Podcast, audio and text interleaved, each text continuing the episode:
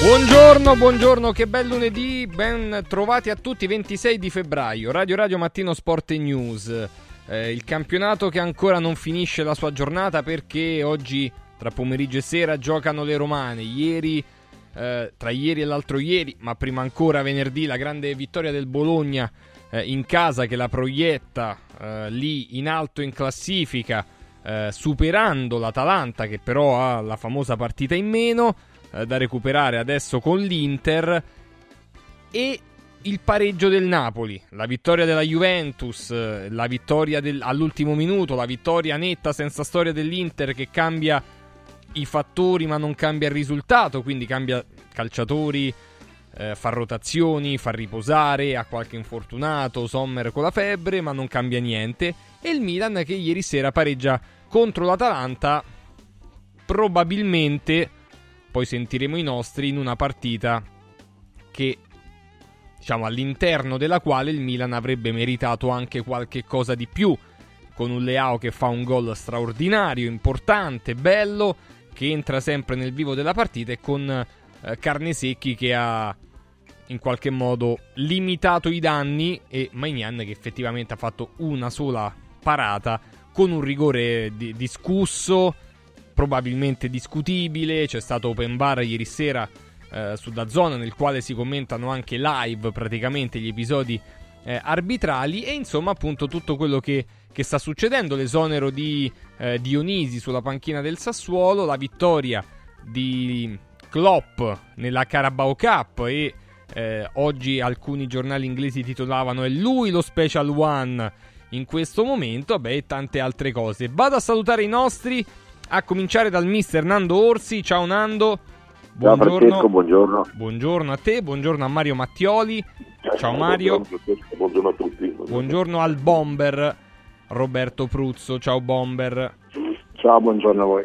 Allora, tante cose, tanti argomenti, tanti temi. Partirei da una cosa per uno, poi rimettiamo insieme i pezzi. Però, bomber, Milan-Atalanta, il Milan si è arrabbiato per questo rigore, ha pareggiato una partita che forse non doveva pareggiare, e Leao, che non segnava da tanti mesi, ha ritrovato il gol. Che partita è stata Milan-Atalanta?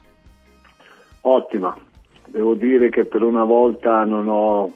Oh, ti sei divertito per una volta, meno male. Sì, no, è stata una partita di ritmo veramente molto, molto intenso, e con una qualità di gioco molto alta, soprattutto perché Leao ieri sera ha giocato con continuità, con qualità, e ha dimostrato di poter essere tra i migliori in Europa. Certamente la continuità gli è un po' mancata, gli sta mancando. Se lui riuscisse a giocare come ieri, ma tutta la partita è stata veramente di grande livello. Milan ha giocato meglio, ma l'Atalanta non è che ha voluto giocare così, secondo me, è stata costretta. No, bravo il Milan, bravo il Milan. Di sofferenza, di fatica, però non è uscita, è stata lì, e poi ha trovato questo episodio, diciamo così.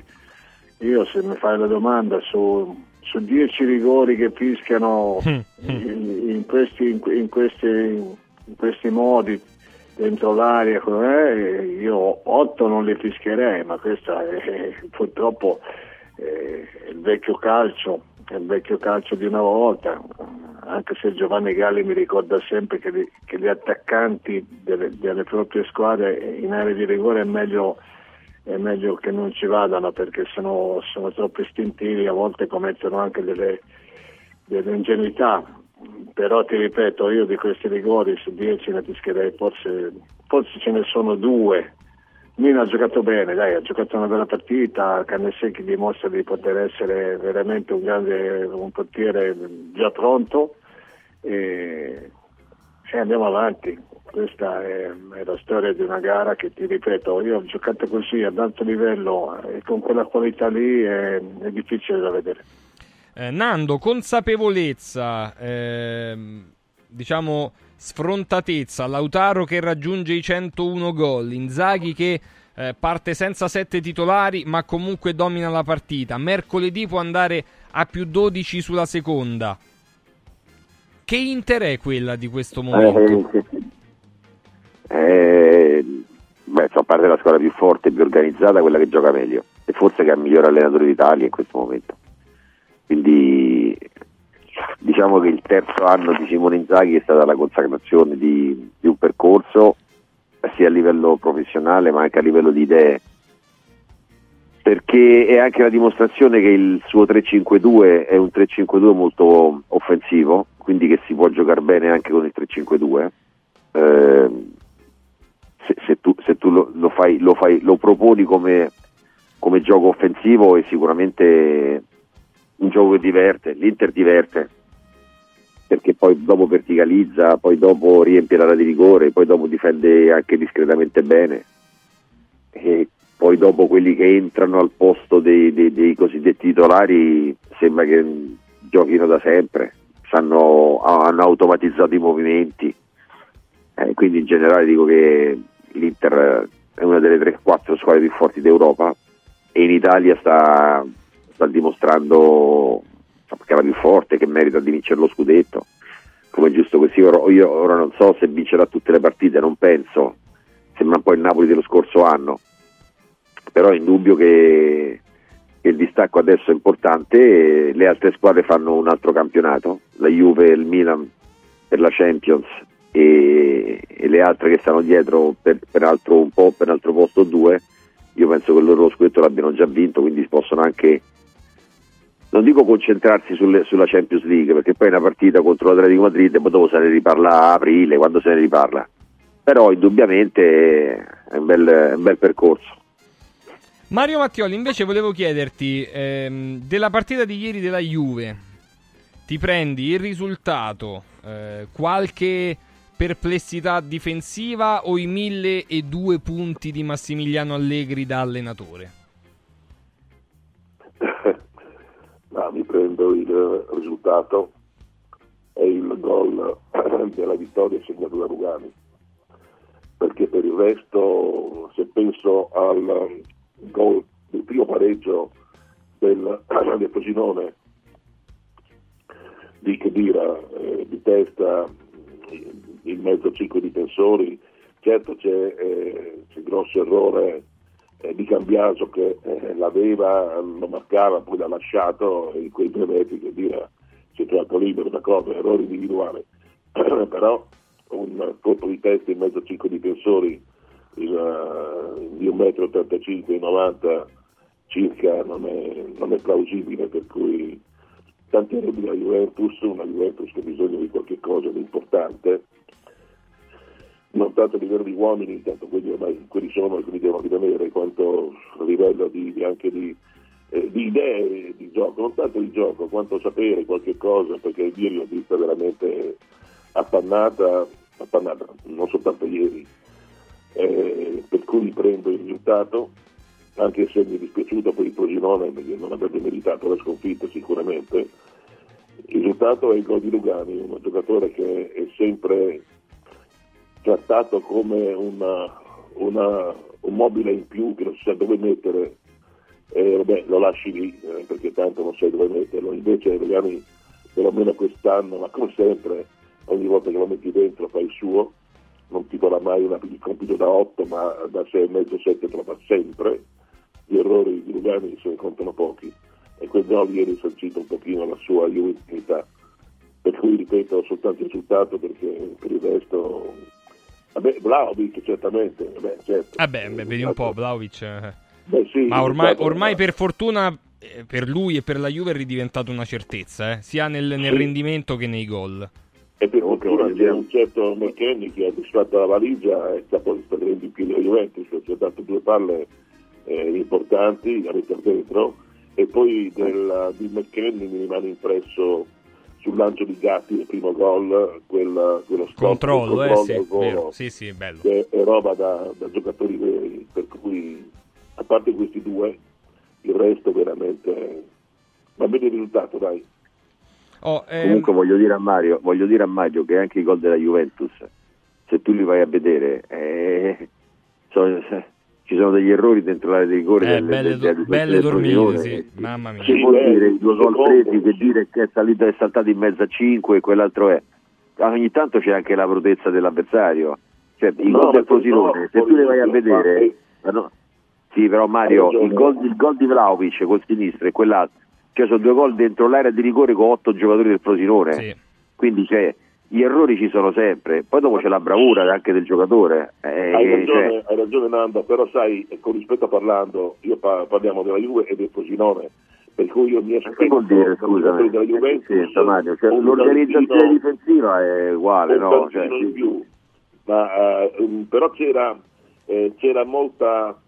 molti giocatori in area del Frosinone nei gol della Juventus, c'era un assemblamento diverso, quello della Juventus che ha subito il primo gol è stato sotto certi aspetti clamoroso, perché un'area vuota con 5 difensori messi a sedicenza, peraltro neanche messi male, che lì bravo a smarcarsi da Cambiaso, perché Cambiaso lo teneva, bravo a smarcarsi, certamente ottimo colpo di testa a centravanti, vero, però l'errore pacchiano rimane lì, al di là della bravura di Chedina, però ripeto, da una squadra come la Juve ti aspetti qualcosa in più, considerando che fino a poche settimane fa la difesa della Juventus era portata a esempio, perché in effetti non prendeva più un gol, adesso non so che cosa è successo, però non è questa la Juve che può difendere il secondo posto, a meno che Vlahović continua a fare il Vlahović anche su sue iniziative, non so.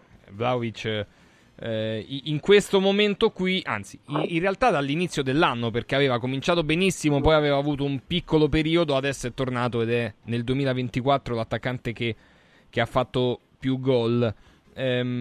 Nando, Pioli è un allenatore sottovalutato secondo te? Cioè è un allenatore sempre sotto il mirino della critica, per quale motivo? Perché è una persona per bene. Perché veramente è una persona per bene, è sempre pagato, sempre molto tranquillo, non è uno che risponde a tutti, perché sarebbe, ma forse questo è anche il suo pregio, perché veramente lavorare al Milan in questi 3 anni dove ha fatto sicuramente grandi risultati e dove escono fuori delle cose, Pioli out, faccia, insulti, il Milan gioca male, e io delle volte non riesco a capacitarmi, no? Di come, ma anche lo stesso Inzaghi fino all'anno scorso, Inzaghi out, adesso è il miglior allenatore. Sì. Sai, molte volte sempre, quasi, sono sempre i risultati. Purtroppo. Che fanno le cose. Ho visto un'intervista che hanno fatto a Spalletti. No, a Pep Guardiola. A Pep Guardiola gli hanno chiesto il segreto del successo di Pep Guardiola. Il segreto del successo è il Bayern Monaco e il Manchester City e il Barcellona sì. Il segreto del successo è Haaland, è Agüero, è Lewandowski, è Messi. Poi ha detto con loro ho vinto le Champions League, io amo mia moglie, io amo mio padre e mia madre, ma con loro non vinco le Champions League. Hai capito che fa? Cioè, quindi per dirti che il successo molte volte è dato anche da chi è in squadra, no? Sì, però anche se lui si è un po' tenuto, perché che Guardiola abbia inciso in maniera, forse nella maniera più evidente nel mondo del calcio attuale, mi sembra una cosa, no? Assolutamente, ma infatti voleva arrivare questo, però poi dopo c'è anche la componente allenatore, che anche quando dicono gli allenatori incide del 20%, ma guarda che via 20%, da solo, uno solo 20% è tanta roba. È tanta, hai capito quello che voglio dire? Quindi molte volte sì, è come quando Mario parla della Juventus, Allegri out, fuori, ma la Juventus è seconda in classifica, l'anno scorso è arrivata terza, è vero che sono anni che non vince, però è anche vero che andiamo a vedere chi ha, andiamo a vedere quello che gli è successo, e poi dopo Allegri può piacere o non può piacere, quindi in generale io dico che molte volte il peggio non è morto mai, poi dopo vai a prendere un allenatore giochista, che poi Pioli giochista, risultatista, ognuno arriva alla vittoria in un modo diverso. E quindi io dico che secondo me rimpiangeranno un allenatore come Pioli, perché gli scudetti non è che si vincono così facilmente. E il Milan, io non penso che poteva pensare di vincere lo scudetto 2 anni fa, o di arrivare alla semifinale di Champions League con un tipo di costruzione che sta facendo. Quindi secondo me Pioli è uno che ha inciso tanto, però purtroppo non piace perché è una persona garbata. Poi sicuramente sì, certamente ogni tanto magari un pochino più di equilibrio, però Bomber, leggo dato che è stata molto bella domenica l'intervista di Luciano Spalletti alla Gazzetta, la domanda è stata: ma una squadra che ti piace guardare qual è? E lui dice il Milan. Probabilmente tra le grandi è la più camaleontica e le sue partite sono sempre diverse. Pioli riesce a mandare in campo una squadra competitiva valorizzando la qualità dell'intera rosa. Dove sta l'errore? Io penso che quando sei in questi club così di tradizione, di così grande alto livello, ti viene sempre di fare dei paragoni che non sono giusti, ma che comunque fanno parte, no, della storia di queste squadre, di questi club che hanno vinto tantissimo, che hanno avuto dei grandi allenatori, dei grandissimi calciatori. E quindi ti devi anche un po' adeguare a quello che è la critica. Di conseguenza, dopo aver vinto un campionato come ha vinto il Milan in una situazione dove non era assolutamente favorito, e a seguire poi dopo devi mantenere il livello, e come dai l'idea di perdere qualcosa, la critica ti salta addosso. Io credo che questa sia un po' la ragione, anche se in altri posti i allenatori possono durare anche molto di più o di più. Ora vediamo Ibra se riesce a... Io credo che Ibrahimovic abbia un ruolo importante in questo Milan e possa decidere anche la sorte di un allenatore che sta facendo bene. Quest'anno è un po' anomala, no, la situazione, perché sei fuori dalla Champions, hai l'obbligo quasi di vincere l'Europa League e ti trovi in una situazione... ibrida, no, in campionato, e quindi la gente si aspetta sempre di più, si aspetta che la squadra giochi in calcio ieri sera tutte le partite, e questo è un po' quello che succede ad allenare queste squadre. Manca ogni tanto forse un po' di equilibrio nell'analisi di quello che succede. Che partita ti è piaciuta, Mario Mattioli, la partita ieri sera? Del Milan? No, in generale, proprio tra Milan e Atalanta. Se ti ha deluso l'Atalanta, sì, ti è piaciuto più il Milan? Sì, mi è piaciuto moltissimo, e poi soprattutto vedere Leao che gioca dal primo minuto fino al 96esimo. Quello ti fa un po' arrabbiare, secondo me, perché dici porca miseria, questo lo potrebbe fare sempre. Mi fa prendere un moto di nervosismo sportivo, chiaramente, perché è un giocatore che è capace, e lo si sa che è capace di fare quello che ha fatto ieri sera. Ma è la prima partita di quest'anno che lui disputa in quel modo, disputa da Leao. Certamente avere un giocatore di quel genere che gioca tutta la partita è un valore assoluto in più. La partita è stata bella, perché è una squadra sicuramente superiore, ieri sera si è dimostrata superiore come il Milan, contro una squadra che è organizzata, ma ieri sera è stata inferiore, e con la sua organizzazione è riuscita a portare a casa lo scalpo. Seppure con un rigore contestato, ma tanto non si fa neanche più caso, perché evidentemente i giudizi sono così, dei falli, lo ricordava mi pare Roberto, neanche prima. Però la partita è stata godibile fino alla fine, alto ritmo, finalmente, perché le partite di calcio ultimamente non è che siano tanto gradevoli. Sotto questo aspetto magari è stata discreta anche la partita della Juventus, perché il ritmo è stato alto anche lì, per merito soprattutto del Frosinone.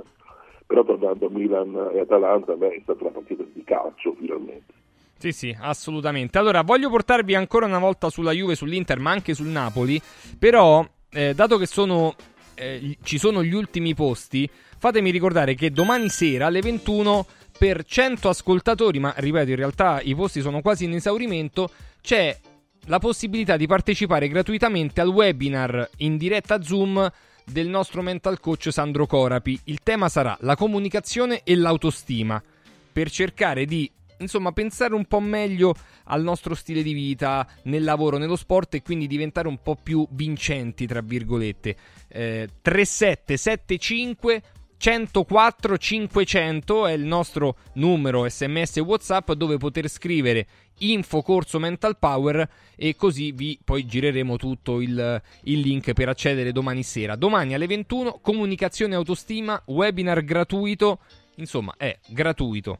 con il prof Sandro Corapi, che ci dà proprio delle chicche da poter mettere in pratica durante la giornata per aumentare anche un po' la nostra consapevolezza. Direi che è un bel regalo per 100 ascoltatori e ascoltatrici di Radio Radio. 3775 104 500 scrivendo info corso Mental Power. A proposito di potere, il potere della Stuoia è pazzesco, e ve lo può dire Ilario in prima persona, perché aveva un dolore che mi ha fatto pure un po' preoccupare vicino, diciamo, alla parte del cuore, un dolore a sinistra, si toccava, dico aspetta un attimo, vediamo un po'. Per fortuna a livello cardiologico, dato che è iperseguito, non era niente, ma era un dolore muscolare, intercostale, non lo so. Ecco, dormendo sulla Stuoia il giorno dopo il dolore era praticamente sparito e il giorno dopo ancora invece stava alla grande. Quindi questo significa che durante la notte le proprietà antidolorifiche e antinfiammatorie della Stuoia sono pazzesche, agisce a livello cellulare, basta posizionare tra il materasso e il lenzuolo la Stuoia fa tutto lei.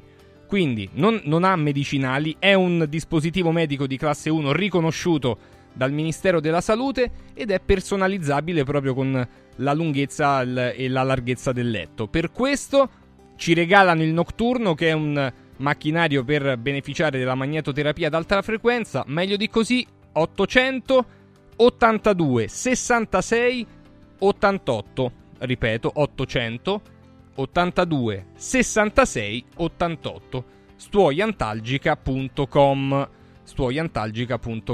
Che cosa deve fare, Nando, secondo te adesso Calzona per svegliare il Napoli, che ieri pure ha sofferto?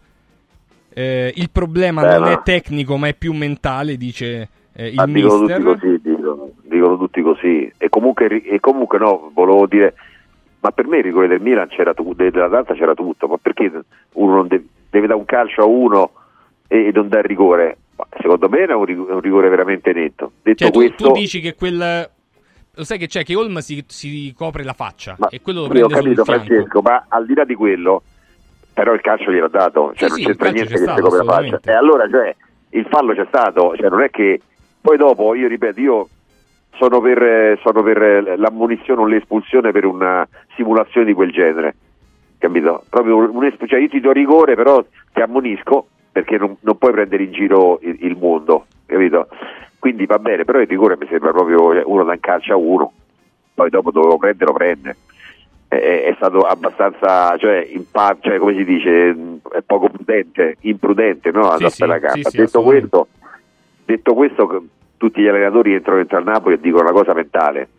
Sì, è vero, ma io penso che quest'anno il Napoli sia proprio, cioè, i giocatori del Napoli devono sperare che questo campionato finisca presto e che si ricominci da capo e che il presidente non sbagli il tutto. La prossima guida. No, ma a parte la guida, quest'anno ha sbagliato veramente tutto, ha sbagliato scelta, ha sbagliato comunicazione, ha sbagliato mercato, ha sbagliato tutto, ha sbagliato allenatori, non ha seccato una cosa, così come i giocatori hanno sbagliato veramente tutto. Cioè i giocatori stanno facendo delle cose, ma ieri si è visto proprio con Politano e con cioè, i gol che si mangiano, no? Cioè proprio per sufficienza, e questo è lo specchio un po' di quello che sta succedendo a Napoli. Ora Calzona è l'ennesimo allenatore che sicuramente sarà discusso, come è stato discusso Manzardi, come è stato discusso Garzia, ma non è tanto la qualità dell'allenatore, è quanto la disponibilità che i giocatori danno e il presidente, la sicurezza che può dare il presidente verso la squadra, no? Ed è stato un disastro sotto tutti i punti di vista. Quindi io non lo so il Napoli come andrà a finire, come arriverà, io spero che passi il turno con Barcellona.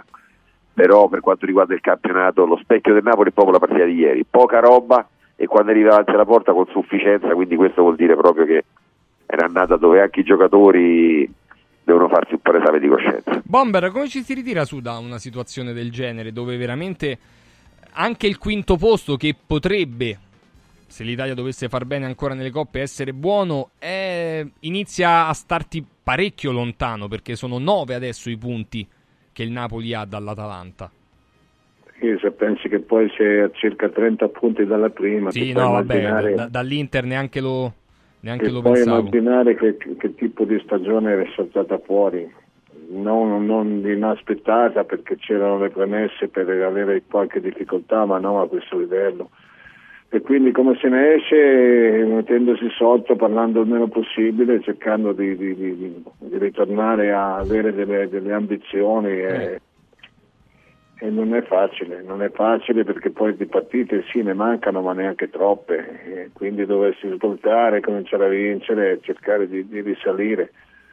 I giocatori sono lì per fare il meglio. Io quando sento dire che ognuno va per conto suo, è pure vero, perché mi è capitato anche a me qualche volta, però qui la cosa si sta allungando troppo, e credo che prima o poi ci sarà anche una partita o un paio di partite di svolta. Vediamo in Coppa quello che succede, per il resto è una stagione da dimenticare, e l'allenatore è messo lì per cercare di riannodare un po' le situazioni, ma mi sembra veramente complicato.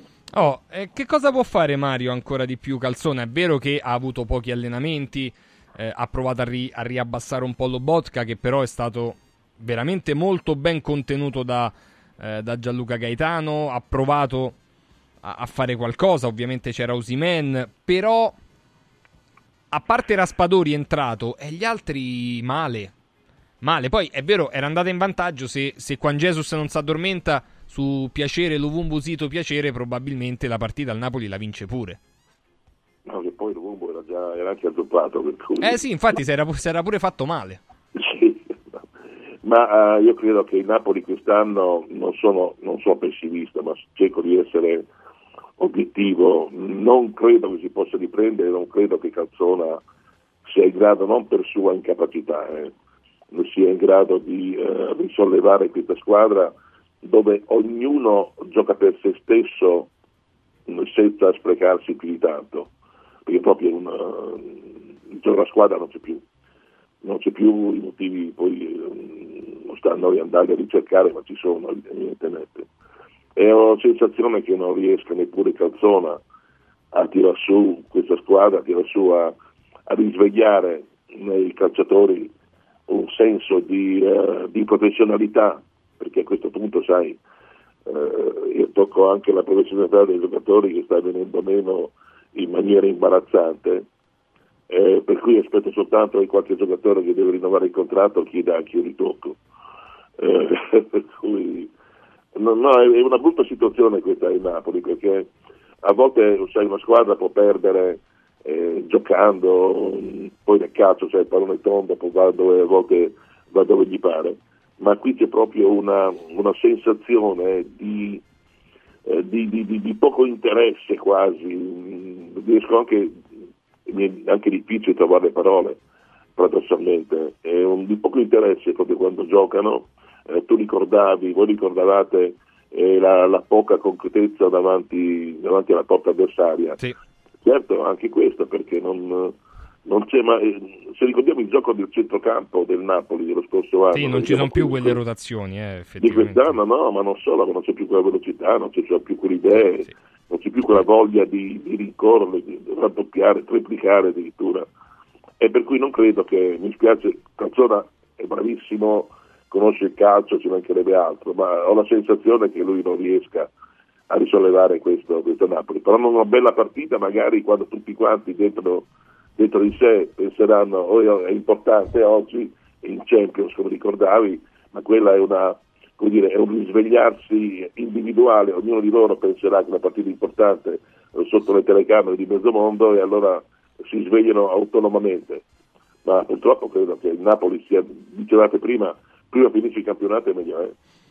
Prima finisce il campionato, meglio è. Sono 3 i mesi di assenza di vittorie in trasferta, 3 mesi. L'ultima in trasferta fu l'esordio di Mazzarri a Bergamo il 25 novembre, fu vittoria con, ci ricordiamo, l'errore di Carnesecchi e via discorrendo.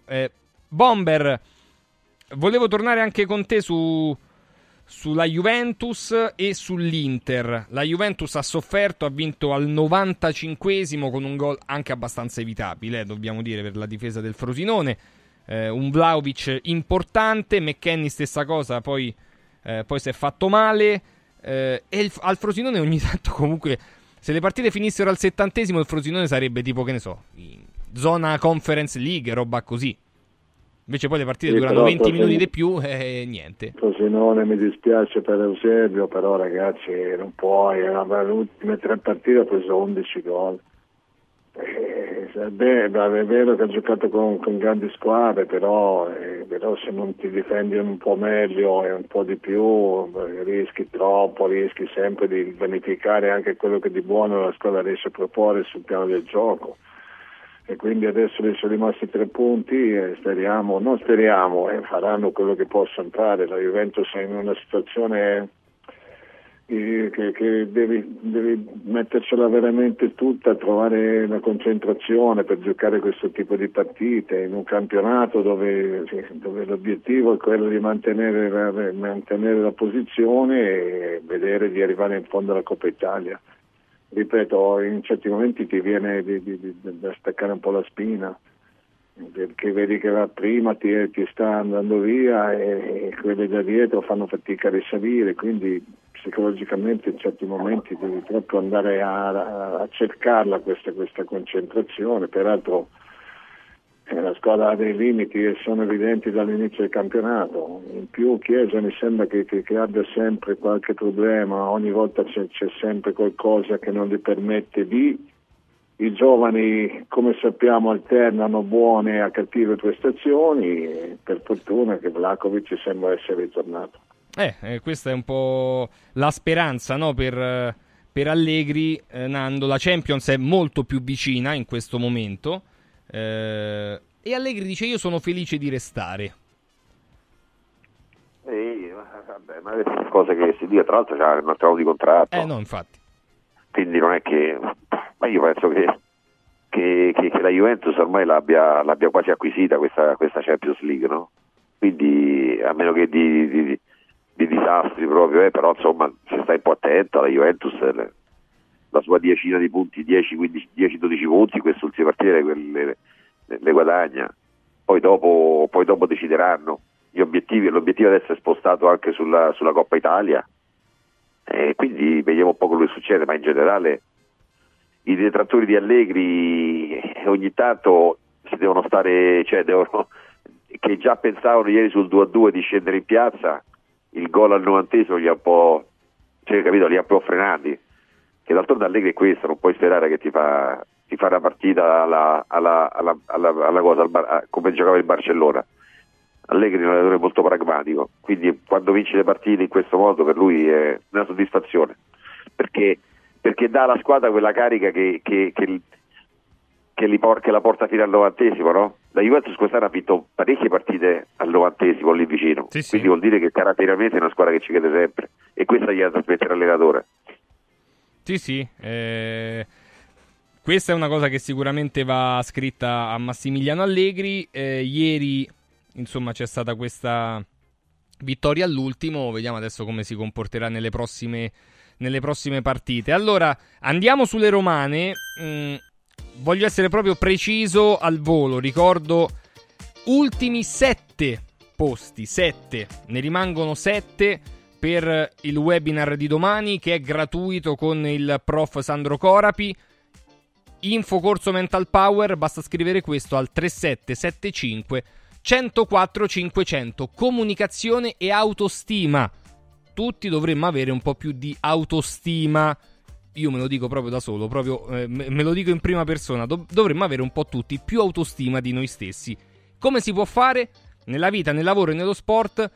Ce lo dice il nostro mental coach Sandro Corapi, che allena a livello mentale anche tanti atleti di alto livello, con i quali i risultati si vedono da così a così. Quindi 3775 104 500, basta scrivere info corso Mental Power, ultimi 7 posti, e chiudiamo questo webinar che sarà molto interessante. Vi voglio ricordare anche il SIRT, perché sono gli ultimi giorni della promozione con i 20 euro di sconto, lo trovate su radioradioshop.it, prodotto più venduto del nostro e-commerce, 129 euro, 3 mesi di kit di SIRT, cioè di questo integratore che stimola la produzione delle sirtuine, proteine cosiddette della longevità, che tutti noi abbiamo, dopo una certa età calano però nel nostro organismo. E queste sirtuine nel nostro organismo che fanno? agiscono e favoriscono il rinnovamento cellulare, perché vanno sul metabolismo, sulla neurogenesi, sulle infiammazioni, proteggono l'organismo stesso dallo stress ossidativo, fanno tante cose che rallentano l'invecchiamento. Ecco perché se assunte dopo, diciamo, i 35 anni, beh, insomma, aiutiamo il nostro organismo a rimanere un po' più giovane. RadioRadioShop.it oppure 348 59 50 222, 348 59 50 222, scrivendo SIRT. 8:37 aperti i centri di Solo Sorrisi, 5 a Roma, Fiano Romane ed Avezzano, mi raccomando la prima visita completa col sondaggio gengivale, con l'ortopanoramica, con la radiografia con BIM. Non tralasciamo le problematiche di igiene, di cura e anche poi di aspetto estetico della bocca. Tutto questo lo può fare Solo Sorrisi, partendo dalla prima visita e poi cominciando un percorso che vedrete anche con poche sedute, perché ci sono tecniche nuove, innovative, ci risolverà i problemi. 858 69 89, solosorrisi.it. A proposito di sorrisi, nelle ultime settimane ce ne sono stati tanti da Mauris. Mauris, il numero uno del risparmio per la casa e la famiglia. Tantissime persone hanno vinto in queste settimane di importanti per quanto riguarda questa promozione del gratta e vinci di Mauris da 30 euro. Noi saremo il 29 di febbraio a Capodrise, mi raccomando, nuova apertura Capodrise con tutta la ex area I Giardini del Sole, con un iper Mauris, ma proprio iper, di 3000 metri quadri, e saremo lì il 29 di febbraio. Mi raccomando, Capodrise, comune in provincia di Caserta, via Retella, ex area I Giardini del Sole. 3000 metri quadri di nuovo Mauris e noi ci saremo. Tutte le promozioni in corso adesso, i Mauris più vicini a noi sono sul sito mauris.it. Mauris. Mauris, il numero uno del risparmio per la casa e la famiglia.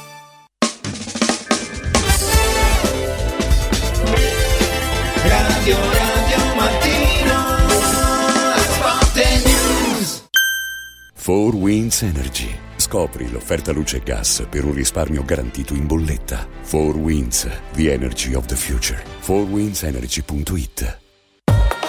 Diego, uno di questi giorni vorrei venire da Occhiali in Cantiere. Ma cosa devo portare? I vecchi occhiali, una prescrizione, che cosa? C'è solo una cosa che devi fare: porta un amico. Da Occhiali in Cantiere per tutto il mese di febbraio vieni accompagnato da un amico, scegliete due occhiali, sia da vista che da sole, e il meno caro lo avrete in omaggio. Wow! Occhiali in Cantiere, qualità, convenienza e amicizia. Vediamoci da Occhiali in Cantiere, Capena, Colleferro, Frosinone.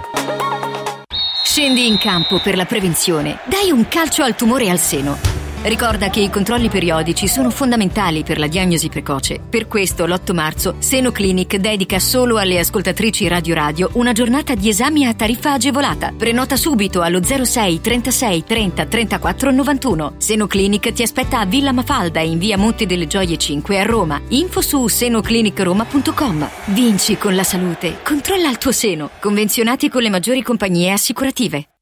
Amici in Viaggio è il nuovo network di professionisti specializzato negli affitti a breve termine che trasforma il tuo immobile in una fonte di guadagno. Amici in Viaggio si rivolge a chi possiede uno o più appartamenti nel comune di Roma e offre un pacchetto completo per la gestione della locazione. Dalle pratiche burocratiche all'accoglienza ospiti alla pubblicità. Invia alcune foto del tuo immobile su WhatsApp al 351 78 55 99 5 o a info@amiciinviaggio.it oppure chiama il 351 78 55 99 5. Affida il tuo appartamento ad Amici in Viaggio e inizia a guadagnare da subito. Stanca della tua vecchia cucina? È ora di cambiarla. Scopri i tanti vantaggi che Stosa Store Capena ha riservato per te e con l'acquisto di una cucina Stosa completa di elettrodomestici ricevi in regalo un buono acquisto fino a 500 euro da utilizzare da Luzzi Home Arredamenti a Borgo Quinzio, dove trovi il meglio per arredare tutti gli ambienti della casa. Stosa Store Capena ti aspetta in via Tiberina 34 anche la domenica. Stosa, molto più di una cucina. Ti abbiamo aiutato a guidare in sicurezza ovunque tu fossi diretto. Ora ti porteremo in un futuro migliore. Carroom, l'unica concessionaria esclusiva Volvo a Roma.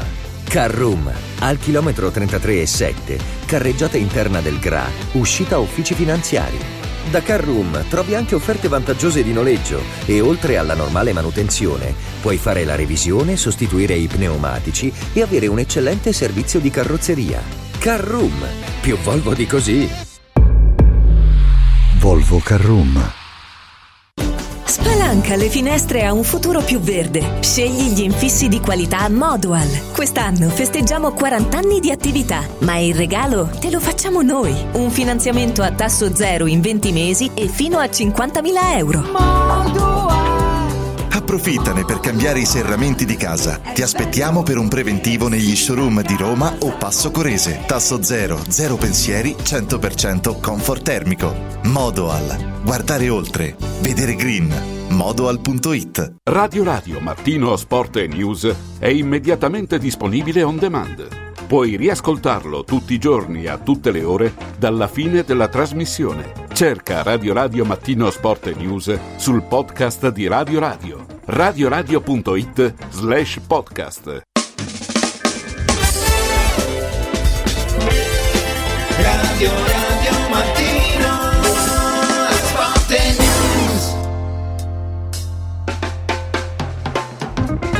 Allora, occasioni, più che occasioni, opportunità, possibilità, con però il punto di vista degli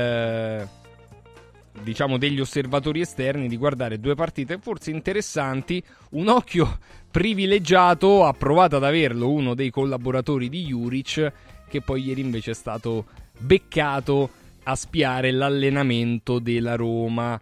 Chissà chi ha fatto la spia. Allora, Nando Orsi, Mario Mattioli, Roberto Pruzzo, ma c'è anche Stefano Carina. Ciao Stefano. Ah, io non sono stato. No, tu non sei stato, quindi giuro. Tranquilli, sì. Che non, non è la prima volta, Stefano, che questo... Sì, è la seconda volta che viene beccato, ma è bellissimo. Volta, è la bellissimo. Seconda volta è la spia con 007 Juric, Michele Orecchio. No, è una cosa che riporta un po' indietro con negli anni, no? Quando c'erano appunto gli 007 degli allenatori che andavano un po' a cercare di spiare. Fa un po' sorridere perché ormai le squadre si conoscono, hanno milioni di dati, tecnologie e tutto quanto, ma c'è ancora chi va a vedere magari per capire se gioca Dybala o gioca Lukaku. A me ha fatto molto sorridere. Senti, che partita t'aspetti, Stefano, tu oggi pomeriggio dalla Roma? È stata una partita difficile perché ieri De Rossi è stato molto onesto, ha detto io non so nemmeno come sta qualche calciatore, perché poi dopo dopo una bella qualificazione, sì, con la tensione dei rigori comunque, sì, no? Con l'emozione e tutto quanto, sono andato dai calciatori e chiesto come stare, tutti mi hanno detto che stanno bene. Però non è così. Io ad esempio ho molte perplessità sul fatto che possa giocare Dybala dopo i 100 minuti di giovedì. Poi però se ieri parlavi con l'entourage di Dybala e dicevano non ti preoccupare, al 100% gioca. C'è Pellegrini che sta così e così perché ha avuto un indurimento ai flessori. Sai, se hai avuto un indurimento il giovedì, poi rigiocare di nuovo il lunedì non è proprio salutare, potrebbe essere un rischio. Hai Lukaku, che mi sembra un giocatore che avrebbe bisogno di un turno di stop. Alcuni cambi sono obbligati perché Kaslop ieri non si è allenato, probabilmente non sarà nemmeno convocato, quindi gioca Christensen. In mezzo Llorente ha avuto un trauma cranico, quindi giocherà Andica, e a sinistra dopo i 100 minuti contro Saiano Spinazzola io me lo aspetto in panchina e giocherà certamente Angelino. Poi in mezzo al campo al 99% dovrebbe giocare Bove, che viene da un turno di squalifica in Europa League, quindi è il più fresco, e poi per la partita che si prospetta mi sembra che la Roma abbia bisogno di un giocatore di gamba là in mezzo, e lì davanti secondo me ne cambia almeno uno. Ieri davano indicazione che El Shaarawy e che Zalewski non sarebbe partito titolare, e quindi secondo me il ballottaggio è tra Lukaku e Dybala. Poi dopo noi parliamo sempre di giocatori che parte, cioè la Roma che parte, no? dal via, ma ricordiamoci sempre che ci stanno 5 sostituzioni, quindi si parte in un modo e si finisce in un altro. L'importante è vincerla questa partita, perché poi vai a vedere la classifica, è tutto bello, 12 punti su 15, la Roma che ha segnato 13 gol con una media di 2.6 a partita, ha superato il turno in Europa League, però vai a vedere il quarto posto, c'è il Bologna a 6 punti avanti. Sì, bomber, Bologna 6 punti avanti, partita da interpretare. Guarda, il Toro ogni qualvolta c'è la partita della svolta viene ricacciato indietro, perché evidentemente nonostante giochi anche bene, perché lo ha dimostrato con la Lazio almeno per un tempo di poter giocare a pari livello, poi gli manca sempre, non sempre, gli manca, come si dice a Roma, un soldo per fare una lira, e questo è un limite che ti porti dietro e che la Roma può approfittare, tra virgolette, magari con una partita sporca, le solite cose che si dicono, ma con la qualità che ha dimostrato di avere e la capacità, no? di non giocare chissà quale tipo di partite per 90 minuti, ma di segnare al momento giusto. Io credo che potrà succedere così anche questo pomeriggio, perché ti ripeto, il Torino ha giocato pure in mezzo alla settimana e ha dei problemi come hanno tutte le squadre, e quindi la Roma deve approfittare di questa situazione, accorciare un po' la classifica e vedere se queste due squadre davanti, Bologna e Atalanta, possono avere un cedimento, quindi stare lì aspettando di sfruttare la situazione. Nando? Allora, tanto per cominciare, è meglio trovarla in casa che fuori il Toro, che fuori casa è una squadra un po' più temibile. La Lazio ha vinto una partita difficile, complicata, dopo un primo tempo che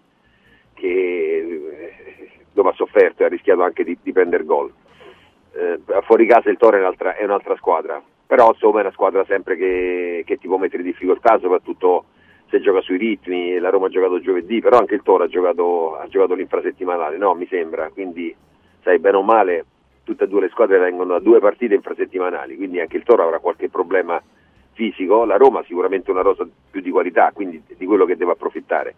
Come ha detto Stefano, si gioca in 16, quindi delle volte l'allenatore deve anche preparare la partita su certi cambi, sui cambi che potrebbero accadere a mezz'ora dalla fine, capito? Il ruolo dell'allenatore è cambiato anche in questo, cioè nel gestire le forze durante le partite, perché 16 giocatori da impiegare sono tanti veramente, cioè sono quasi due squadre, quindi deve essere bravo De Rossi. È vero che tutti i giocatori dicono che stai bene, però lui dalla sua esperienza, che ha fatto quante partite europee ha fatto mercoledì e domenica? Centinaia, 100, 200, quante ne ha fatte, quindi sa benissimo all'interno dello spogliatoio chi si può riproporre e chi no, capito? Quindi sta lì, però è comunque una partita dove o di riffa o di raffa la Roma la deve andare a vincere, cioè anche se gioca male, pazienza, perché poi dopo ci sono delle chance che devi sfruttare e questa è una di quelle. La vittoria della Lazio, Mario Mattioli, sul Torino potrebbe far pensare a una partita un po', diciamo, semplice, no? Però il primo tempo del Torino con la Lazio è stato invece un primo tempo di livello, dove ha messo in difficoltà la Lazio, quindi la Roma deve stare molto attenta. Sì, ma poi dubbio, perché non devi ingannare quella vittoria della Lazio sul Toro, perché il Toro ha giocato bene, e poi io direi quasi sono stati episodi frutto di giocatori che la Lazio ha, di classe superiore. E credo sia difficile la partita della Roma, più di quanti ho ascoltato attentamente quanto hanno detto gli amici che ho parlato adesso, ma io temo che sia molto più difficile di quanto si possa immaginare, perché Torino è una squadra, io definisco sporca, senza offesa, da affrontare, perché è appiccicosa, è una squadra carogna nel senso buono, per cui non è facile per questa Roma, una Roma che non ha ancora acquisito una sua personalità derossiana, chiamiamola così. Per cui una squadra che gioca, si impegna, e questo è fondamentale, cosa che prima non tutti facevano, ed è già una garanzia. contro il Torino dovrà fare qualche cosa in più, perché altrimenti non ne verrà a capo della partita, perché il Toro, anche ripeto, si è perso con la Lazio, se a volte delle partite non le vince, gioca in maniera difficilissima per le avversarie, magari poi, ripeto, non arriverà ai 3 punti, però mette sempre in difficoltà l'avversario. Dovrà fare una partita molto giudiziosa, molto applicata, con idee ben chiare da parte di tutti i calciatori.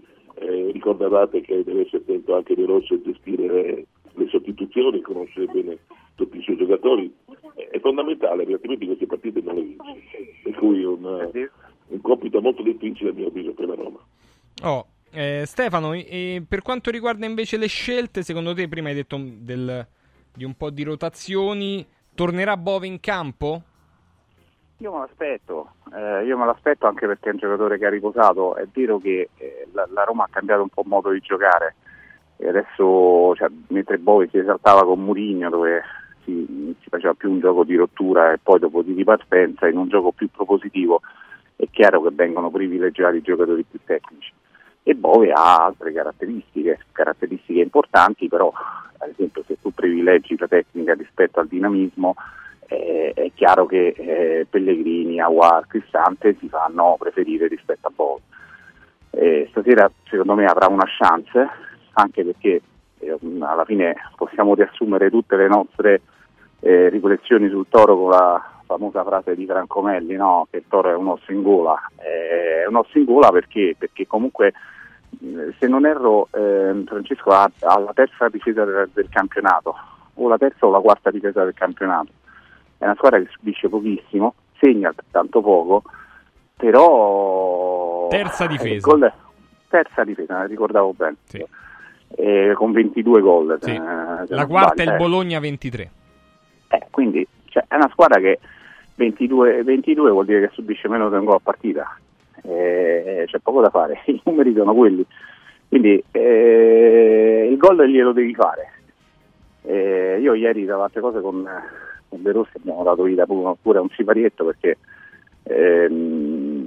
io gli ho chiesto, questa differenza tra il primo e il secondo tempo, che a me sembra, però è il terzo peggior attacco, 23 gol, infatti è una squadra che segna poco, ma subisce ancora meno. No, ti stavo dicendo, perché ieri ho chiesto che secondo me è marcata la differenza che c'è tra la Roma dei primi tempi e la Roma dei secondi. C'è una squadra nel primo tempo che ha un approccio alla partita importante, gioca veramente in modo molto propositivo, ma anche di gamba, di testa, e poi nella ripresa va incalando. Lui non si è trovato molto d'accordo, dicendo che ci sono state anche un paio di partite dove comunque la Roma la partita l'ha ripresa nel secondo tempo, però è chiaro che è una difesa, giustamente, sottolineo giustamente, del proprio lavoro e tutto quanto, però io continuo a vederla, non so se voi avete la mia stessa impressione. A me sembra che la Roma, è vero che non si può giocare sempre con la stessa intensità, ci sono gli avversari e tutto quello che volete, però la Roma la partita la deve decidere nei primi 45 minuti 60, perché poi fa un po' più di fatica. Se pensate, col Verona segna 2 gol nel primo tempo, col Cagliari segna 2 gol nel primo tempo, con l'Inter segna 2 gol nel primo tempo, col Feyenoord l'altra sera secondo me è stata marcata la differenza tra il primo e il secondo, i primi 45 e i secondi. Poi è vero che la Roma ha l'occasione al 120esimo, però il Feyenoord aveva preso il campo. Poi c'è anche le partite di Frosinone, c'è anche la partita di Rotterdam, dove comunque, anche se la Roma segna nel secondo tempo, per me aveva giocato molto meglio del primo. Quindi vediamo, è una partita difficile. Forse Daniele ha avuto ragione ieri a definirla la partita più difficile che potevamo avere dopo 120 minuti nelle gambe, perché era già una partita difficile di per sé, adesso dopo questi 100 minuti lo diventa ancora di più. Nando, invece, che partita aspetta la Lazio di Sarri contro la Fiorentina stasera? Nando? Nando è caduto. Andiamo dal Bomber. Guarda, ti dico, a Firenze c'è già una bella elettricità, diciamo così, perché la Fiorentina è in una crisi, si può dire, io credo che non si offenda nessuno. Ha vinto una partita delle ultime 5, sì. Sì, è arrivata a 9 sconfitte, pari alla Lazio, quindi è una partita questa veramente di un crocevia. Io non so come farà a finire in pareggio, dico la verità, escluderei proprio quel risultato, perché sono due squadre che hanno bisogno. Ci giochiamo, Bomber? Qual è? Non lo so neanche. Faccio grande fatica anch'io, perché la Fiorentina, ti ripeto, io lo seguo molto da vicino e ha i suoi giocatori migliori che non sono per niente in condizione, a cominciare da Nico Gonzalez, che dopo un infortunio di 2 mesi fa fatica a trovare le condizioni. Bonaventura sembra che questo patto contrattuale lo stia distraendo, diciamo così, e quindi credo che sarà una partita molto, molto indecifrabile per certi versi, anche se la Lazio nelle ultime 6 partite, mi sembra 6 o 7 partite contro la Fiorentina ha sempre quasi vinto, perché evidentemente Sarri sa bene come mettere in campo la squadra, cioè a dire aspettarli un attimo che divengano alti, dietro la Fiorentina concede delle situazioni e ne ha sempre saputo approfittare. Staremo a vedere questa sera, ma ti ripeto, è una partita assolutamente indecifrabile. Nando, che cosa aspettarci da Lazio a Firenze in questa altalena di risultati? Devo dire che ho parlato, io l'altro venerdì sono stato al Viola Park e ho parlato anche con Italiano, devo dire ci ho avuto 5 minuti di colloquio con lui, ha detto che è una partita dura perché mi ha detto se li vai a attaccare escono dal primo pressing e ti fanno male, se li aspetti hanno le qualità per poterti fermare, quindi l'unica cosa da fare è proprio andarsela a prendere, cioè non snaturare il tuo gioco, e secondo me ha ragione, e quindi saranno due squadre che non snatureranno il loro gioco. C'è solo un piccolo problema, che con Sarri l'ha persa praticamente tutta. Lo so, è vero, infatti è così, però no, speriamo che continui, no, questi grandi numeri, la prossima volta. Certo, la mia non era un auspicio. No, lo so, ho capito. No. Però indubbiamente è una partita che almeno hai due squadre che bene o male sono riconoscibili, che hanno il loro modo di giocare. E secondo me può venire fuori una gran bella partita. All'andata la Fiorentina aveva rischiato di vincere, poi alla fine con un rigore incredibile di Milenkovic ha perso, sì. Però non meritava, sai, è vero che non vince tanto, è vero che no, a parte ha vinto il Frosinone, però io penso che possa essere una partita aperta, soprattutto a Firenze, anche perché tutte e due le squadre che hanno l'obiettivo di entrare nelle coppe. La Fiorentina penso si sia stufata di entrare in Conference League e vuole entrare in Europa League. La Lazio deve cercare di non sprecare l'occasione per rimanere nelle coppe, no? E per avere anche la possibilità ipoteticamente di riagganciare la Champions, anche se secondo me la Lazio deve ragionare partita dopo partita. Stefano Carina? Io invece penso che sia una partita dove il pareggio sia probabile, perché è vero che non serve a nessuno, ma mi sembrano due squadre che hanno qualche problema. La Fiorentina, ha detto prima bene il Bomber, la Lazio ha vinto d'autorità a Torino, però sempre con questa rosa corta, giocano bene o male sempre gli stessi, e poi dopo alla fine fai fatica, anche perché io penso che a Formello ci sia il grande sogno, che magari non viene sventolato, di fare l'impresa a Monaco, e sai, quando stai magari hai un giocatore che sta così e così, è inevitabile, penso sia umano, no? Preservarti per la grande notte, per la grande chance, però ripeto, è una partita strana da analizzare, perché sono due squadre in teoria molto propositive, però fanno fatica ultimamente, fanno fatica, la Lazio ha ritrovato un po' di solidità in difesa, al di là del passaggio a vuoto nel secondo tempo contro il Bologna, e la Fiorentina ultimamente fa un po' fatica a segnare, quindi ripeto, cioè, chi si aspetta una partita con tanti gol secondo me si sbaglia stasera. Io mi aspetto una partita da under, se vogliamo metterla sul piano delle scommesse. Vediamo, dai, vediamo come andrà. Grazie a tutti, tranne al Bomber che rimane. Un saluto agli altri, a Nando, a Mario Mattioli e a Stefano Carina. A proposito di gol, speriamo invece ce ne siano tanti, perché poi ognuno si può può mettere sulla propria maglia o dove gli pare il gol che più gli piace, il gol che più gli sta a cuore. Per questo andiamo a salutare il nostro amico Vincenzo Cirimelle di Press Up, la vetrina di Press Up. E a proposito di questo, caro Vincenzo, insomma, i gol disegnati hanno avuto nell'anno passato un grande successo, li riproponiamo perché insomma adesso iniziamo a chiedere alle persone la loro fantasia personale, no Vincenzo? Buongiorno. Buongiorno Francesco. Ciao.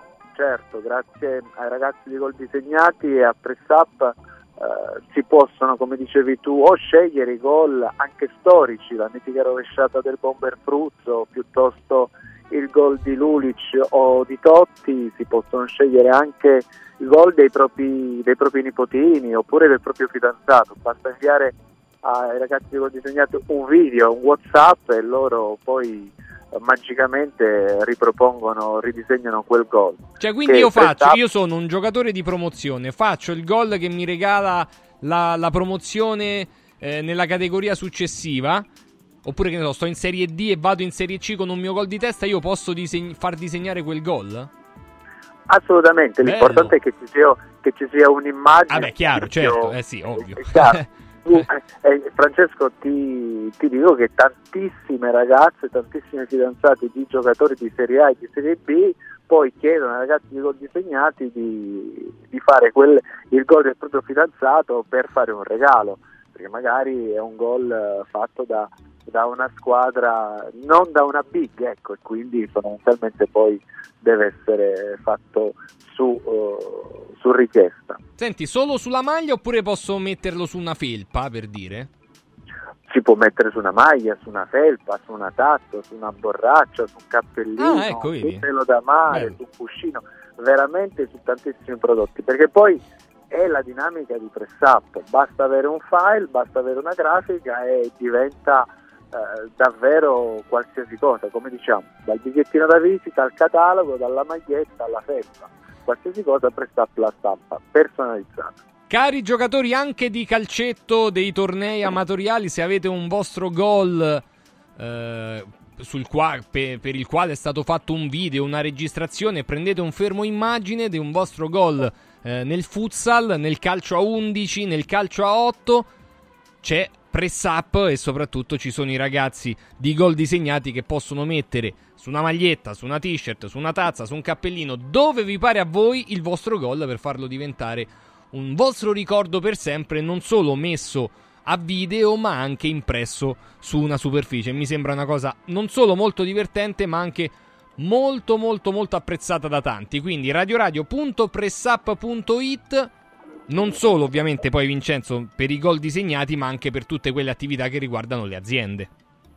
Assolutamente sì, ricordo che per tutto il mese di febbraio per i radioascoltatori di Radio Radio basta inserire in fase di finalizzazione ordine, quindi in fase di acquisto, il coupon, il codice Radio Radio 10, lo ripeto, Radio Radio 10 tutto attaccato, e si ha uno sconto del 10% sul valore del carrello. Radio Radio 10, sconto del 10% su tutto il carrello, i Gol Disegnati e tanto altro per le imprese, per le aziende, per i professionisti, ma anche per noi comuni mortali. Radio Radio e Press Up insieme ci sono. Grazie Vincenzo, buona giornata. Grazie, buona giornata. Buona giornata. Allora, tra poco i nostri delle 9 per il corso Mental Power se terminé. 100 posti presi, sono contento che li abbiamo finiti questa mattina. Comunicazione e autostima. Accresciamo la nostra autostima. Tra poco i nostri delle 9, vai. Radio Radio Mattino, Sport e News. 4 Winds Solar Power, il tuo fotovoltaico per un futuro sostenibile. 4 Winds, the energy of the future. 4windsolarpower.com. Sportello Legale Sanità, 12 anni di giustizia ottenuta e di giusti risarcimenti alle famiglie colpite dalla mala sanità. come per danni provocati in banali interventi ortopedici o per danni o decessi provocati da mancata diagnosi di patologie tumorali. Sportello Legale Sanità, a disposizione di tutti gli italiani contro la mala sanità, senza alcun costo anticipato. 800 700 802, sportellolegalesanita.it. Guarda, anche qui una ravioleria dumpling bar. Ormai le trovi in tutta Italia. Entriamo, il pranzo è servito.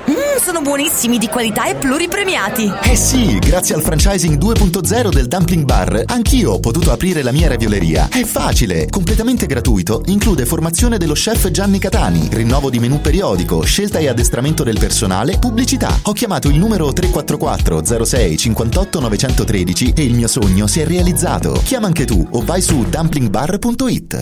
Ehi, hai sentito che da Arte Arredamenti sono iniziati i saldi? Sì, e gli sconti arrivano fino al 60%! Tante cucine, camere da letto, divani, armadi e tanto altro questo mese sono scontati del 60% e in pronta consegna. Trasporto e montaggio sono gratuiti, non li paghi! Vieni nei 5 grandi punti vendita Arte di Roma e approfitta dei grandi saldi di questo mese. Cerca il punto vendita più vicino su arte.it. Arte con l'H davanti. Con i pannelli Brick si costruiscono pareti a secco, veloci e pulite, senza acqua e senza polvere, che consentono la massima attrezzabilità perché resistenti ai carichi in qualsiasi punto, con qualsiasi sistema di fissaggio, adatto a sostenere gli arredi, le mensole, i pensili dalla cucina, gli apparecchi elettrici e di climatizzazione, i sanitari, le tende, gli scaffali, gli schermi, le librerie, i quadri, gli specchi. Dovete costruire le pareti? Venite a trovarci al punto Prefedil in via Prenestina 956 a 500 metri all'interno del GRA. Casa e beni aziendali pignorati, usura, anatocismo, cartelle esattoriali, accordi con la banca o con la finanziaria. Ah!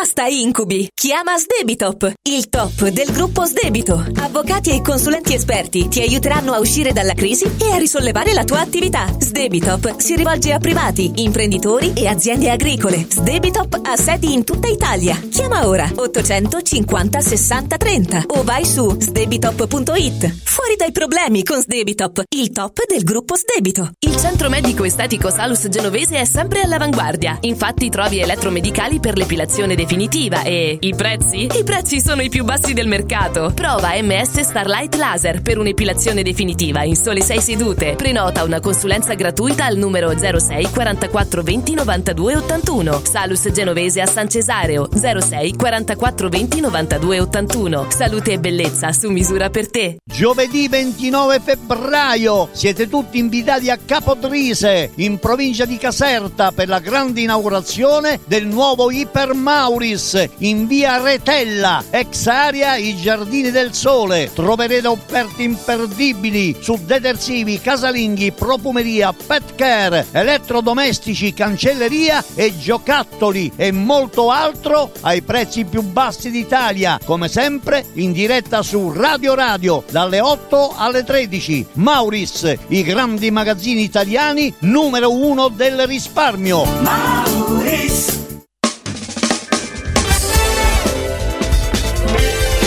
Radio Mattino Sport e News.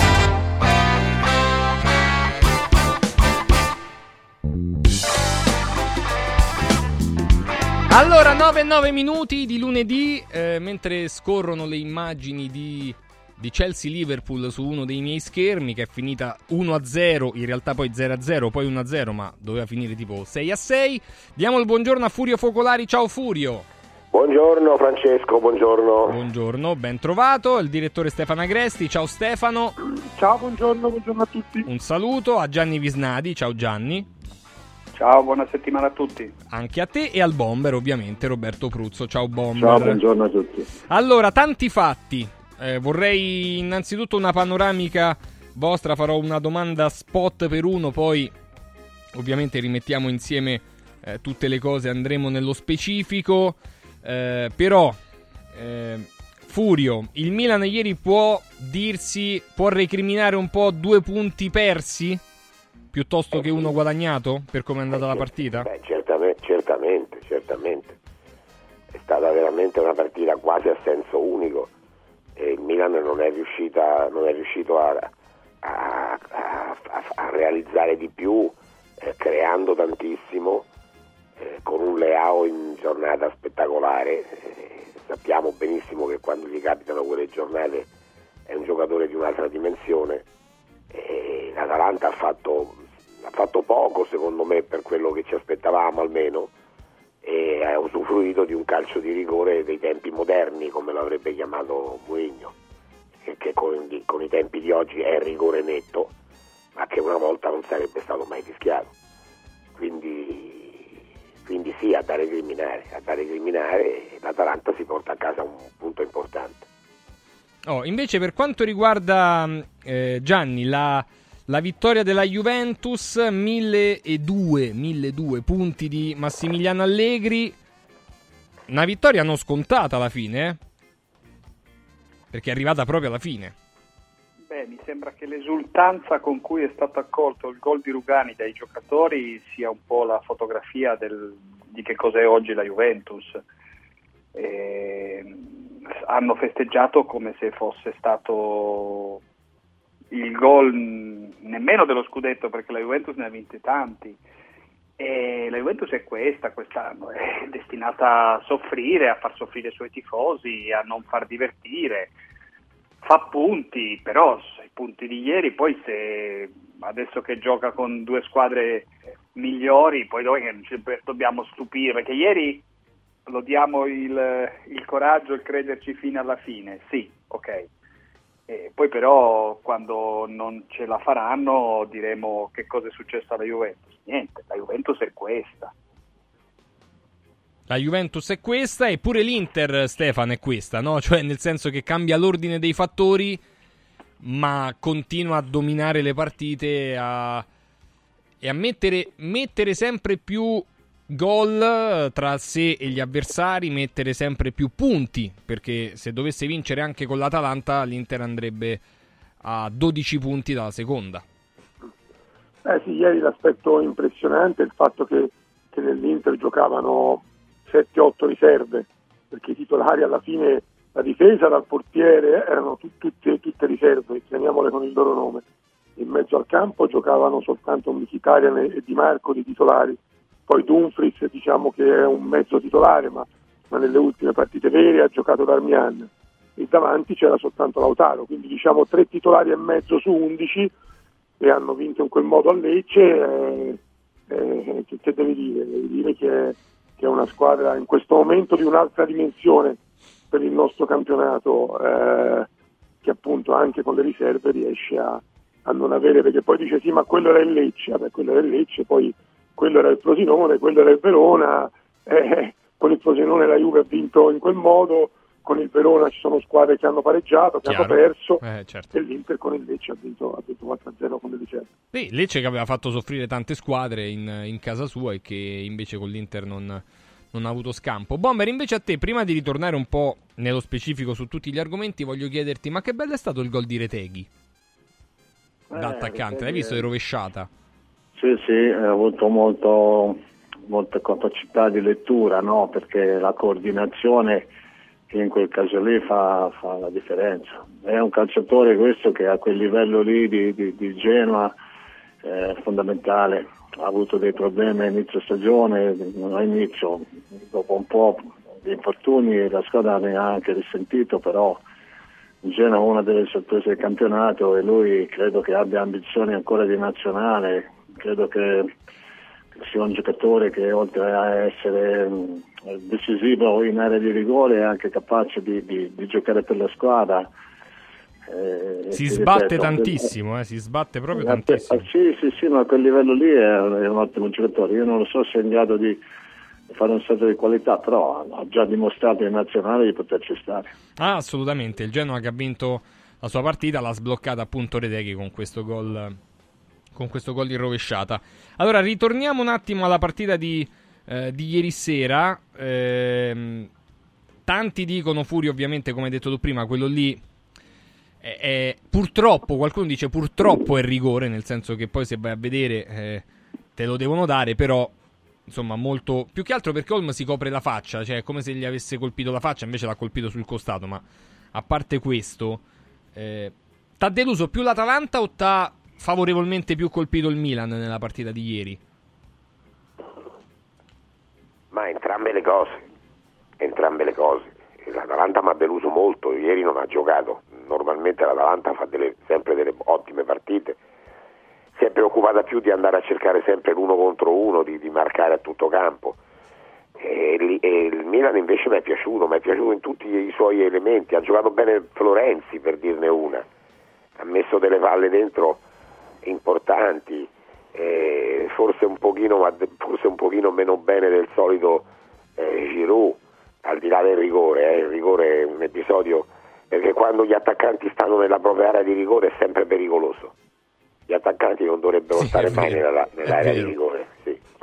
Lo diceva sempre pure Capello, insomma. Perché poi vedi, commettono delle ingenuità.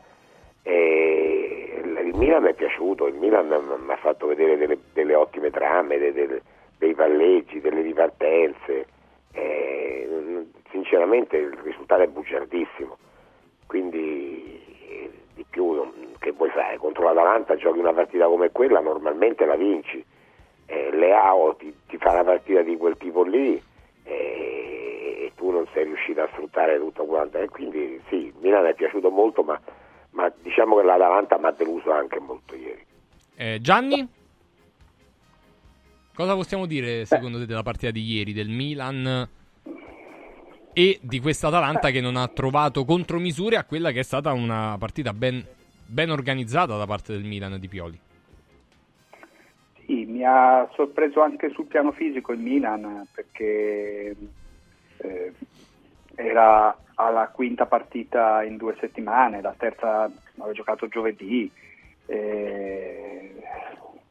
Aretto ha imposto il ritmo alla partita. Certo, se Leao non fa quel gol da manicomio, Milan non segna, perché forse la partita di ieri ha evidenziato un difetto che è un po' nella costruzione della squadra, cioè l'assenza di un centravanti.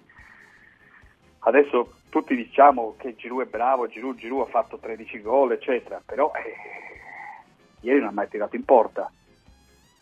Milan ha trovato quel gol, cioè Leao ha fatto una partita straordinaria, però se non fa anche quel gol magari finisce 0-0 o 0-1, perché poi l'arbitro, il regolamento, Rocchi, la linea italiana.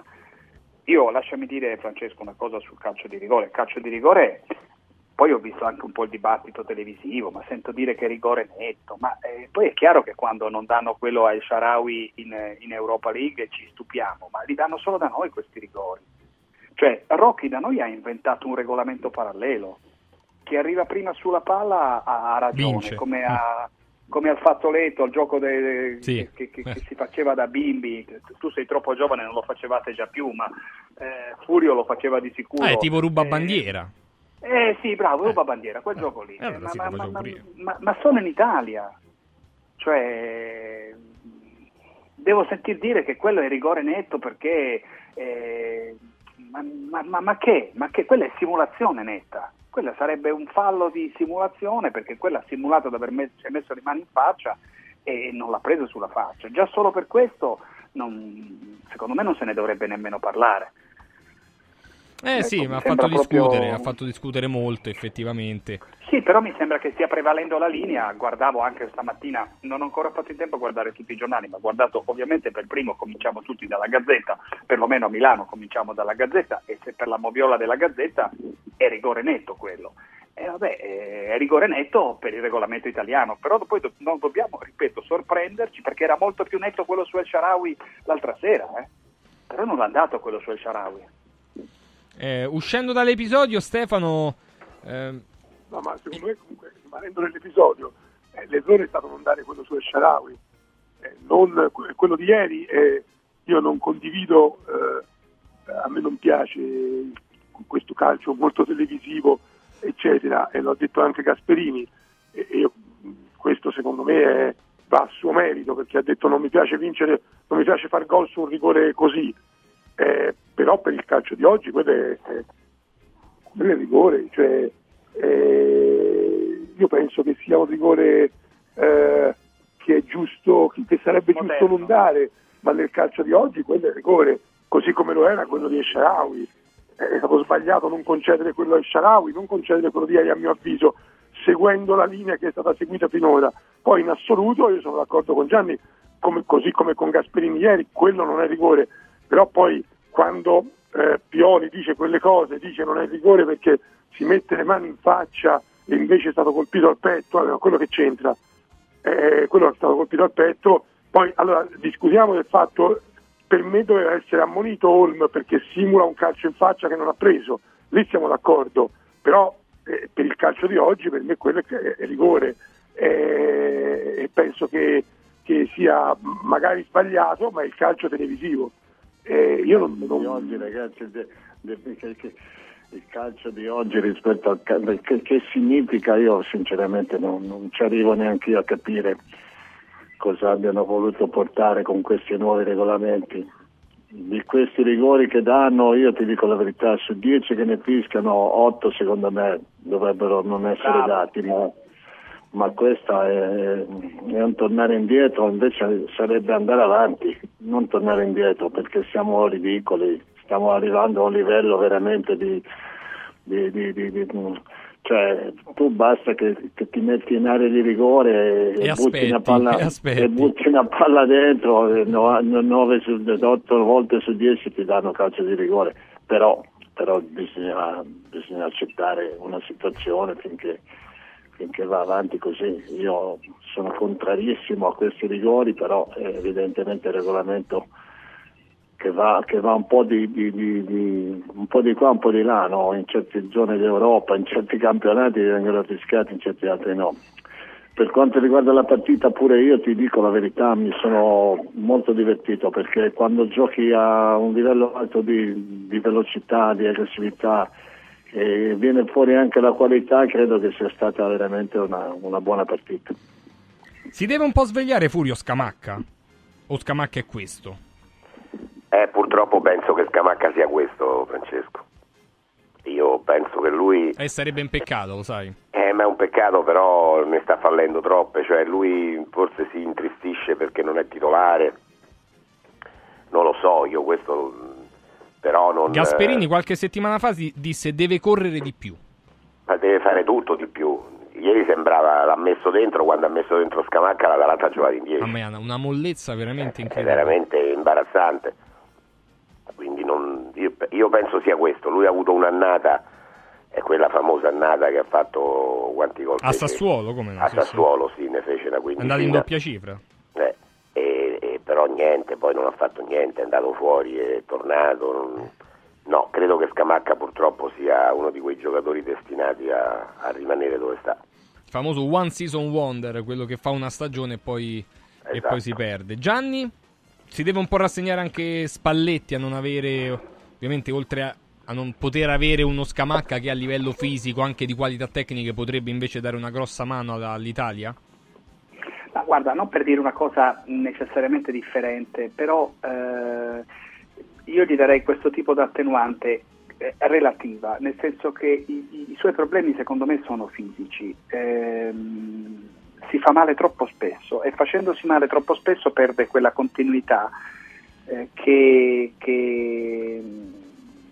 non puoi avere se ti fai due infortuni seri per campionato.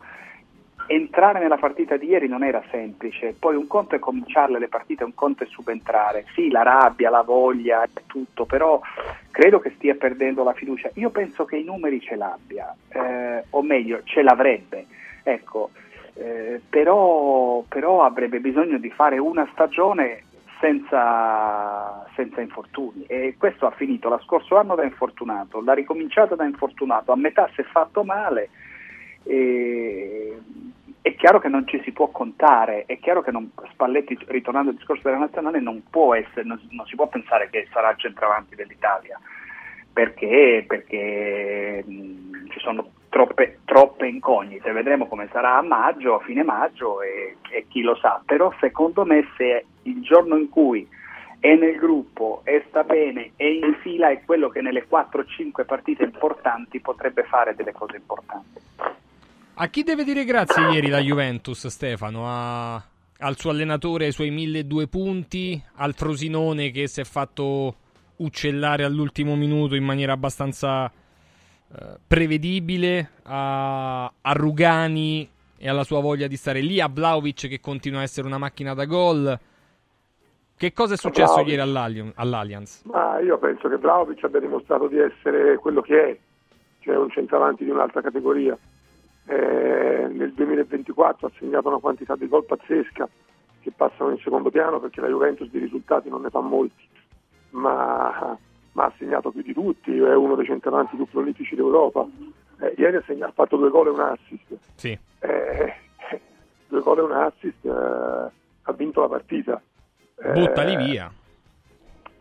Credo che sia questa la dimensione di Vlahović. Quando quest'estate discutevamo e sembrava che Vlahović non fosse nemmeno un centravanti da Juventus, ma Vlahović, se è sano, se sta bene, è uno dei centravanti migliori. Che Giroud dice una cosa e uno dice ma te sei matto, ma io dico io penso che sia uno dei migliori centravanti del mondo Vlahović, se sta bene, perché ha tutto per essere un centravanti pazzesco e lo sta dimostrando ora che sta bene, con una squadra che non crea, mica crea quanto l'Inter, ma neanche quanto il Milan, la Juventus. Tu metti Leao anche davanti nell'attacco del Milan, non dico dell'Inter perché ora dire dell'Inter è troppo facile, ma nell'attacco del Milan può combinare qualsiasi cosa. Vlahović gioca accanto a Chiesa che non ne prende una, con il centrocampo che è quello che è. Ora ha perso anche i 2 che correvano perché McKennie e Gabbio si sono fatti male, per cui credo che sia Vlahović l'uomo della Juve. Dai, per me non c'è proprio, ripeto, poi quest'estate sembrava tutti, a cominciare dalla società, dall'allenatore, volevano Lukaku, doveva essere il sacrificato, no? Esatto, il giocatore, il centravanti doveva essere Lukaku. Penso che ora siano contenti di non avere Lukaku. Che ne pensi, Bomber, tu di questa nuova evoluzione? Sì, ma possiamo contestare la qualità del gioco della Juve, lo stiamo facendo da 2 o 3 anni, però poi ci sono i numeri che sono veramente tutti, o più o meno tutti, dalla parte della squadra, dell'allenatore, perché se ne ha vinte 17, ne ha perse solo 3, e dalla seconda difesa del campionato vorrà pur dire qualcosa, no? È chiaro che ti aspetti sempre qualcosa di più, no? Da una squadra che ha comunque l'ambizione di poter arrivare seconda, di vincere se è possibile la Coppa Italia e di proporsi poi il prossimo anno a un livello più alto. Certo, Chiesa è un problema, sta diventando un problema. Vlahović non lo so se sarà un problema tenerlo, nel senso che guadagna tanti soldi e potrebbe avere un mercato clamoroso per certi versi. Sono d'accordo con Stefano, secondo me è uno dei primi 4-5 attaccanti d'Europa e quindi c'è tutta una situazione da verificare, allenatore compreso. Furio, che partita è stata? Juve-Frosinone, che cosa c'è da registrare, che cosa c'è da migliorare, che cosa c'è invece da sottolineare in maniera positiva? Ma guarda, il Bomber dice no, ne ha vinte 14, ne ha perse 3, sì, è tutto vero, però ieri abbiamo avuto la possibilità, che non succede quasi mai, no? Di poter vedere le 3 squadre tutte una vicino all'altra, no? A seguire, sì. Una giocata alle 12, una giocata quindi le abbiamo viste tutte. Pure il Napoli alle 3, pure il Napoli alle 3. Ah, per il Napoli ormai la considero proprio un altro pianeta. E abbiamo visto la differenza.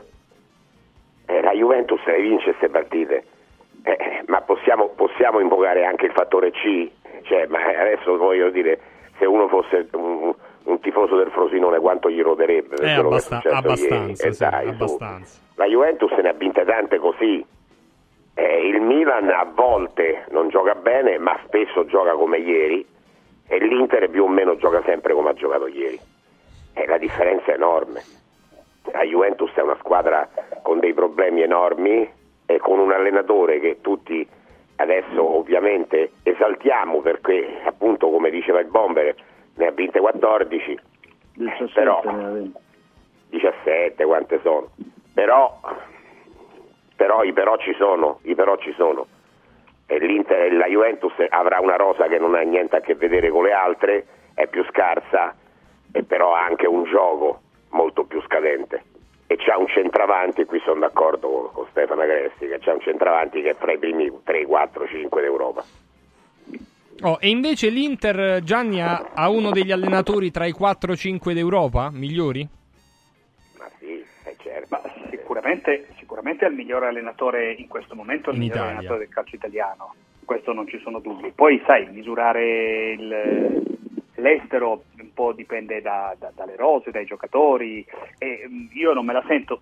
Probabilmente sì, cioè voglio dire, con un po' di approssimazione si può dire Simone è tra i primi 5 d'Europa, però noi siamo in grado di, io perlomeno sono in grado di misurarle la sua importanza, la sua valenza su quanto ha fatto in Italia, cioè su come ha ricostruito l'Inter tutti gli anni, su come ha fatto crescere i giocatori, che mi sembra la cosa più importante ed è la grande differenza che c'è rispetto alla Juventus che è sempre quella, che è quella di 3 anni fa. E l'Inter non è la stessa di 3 anni fa.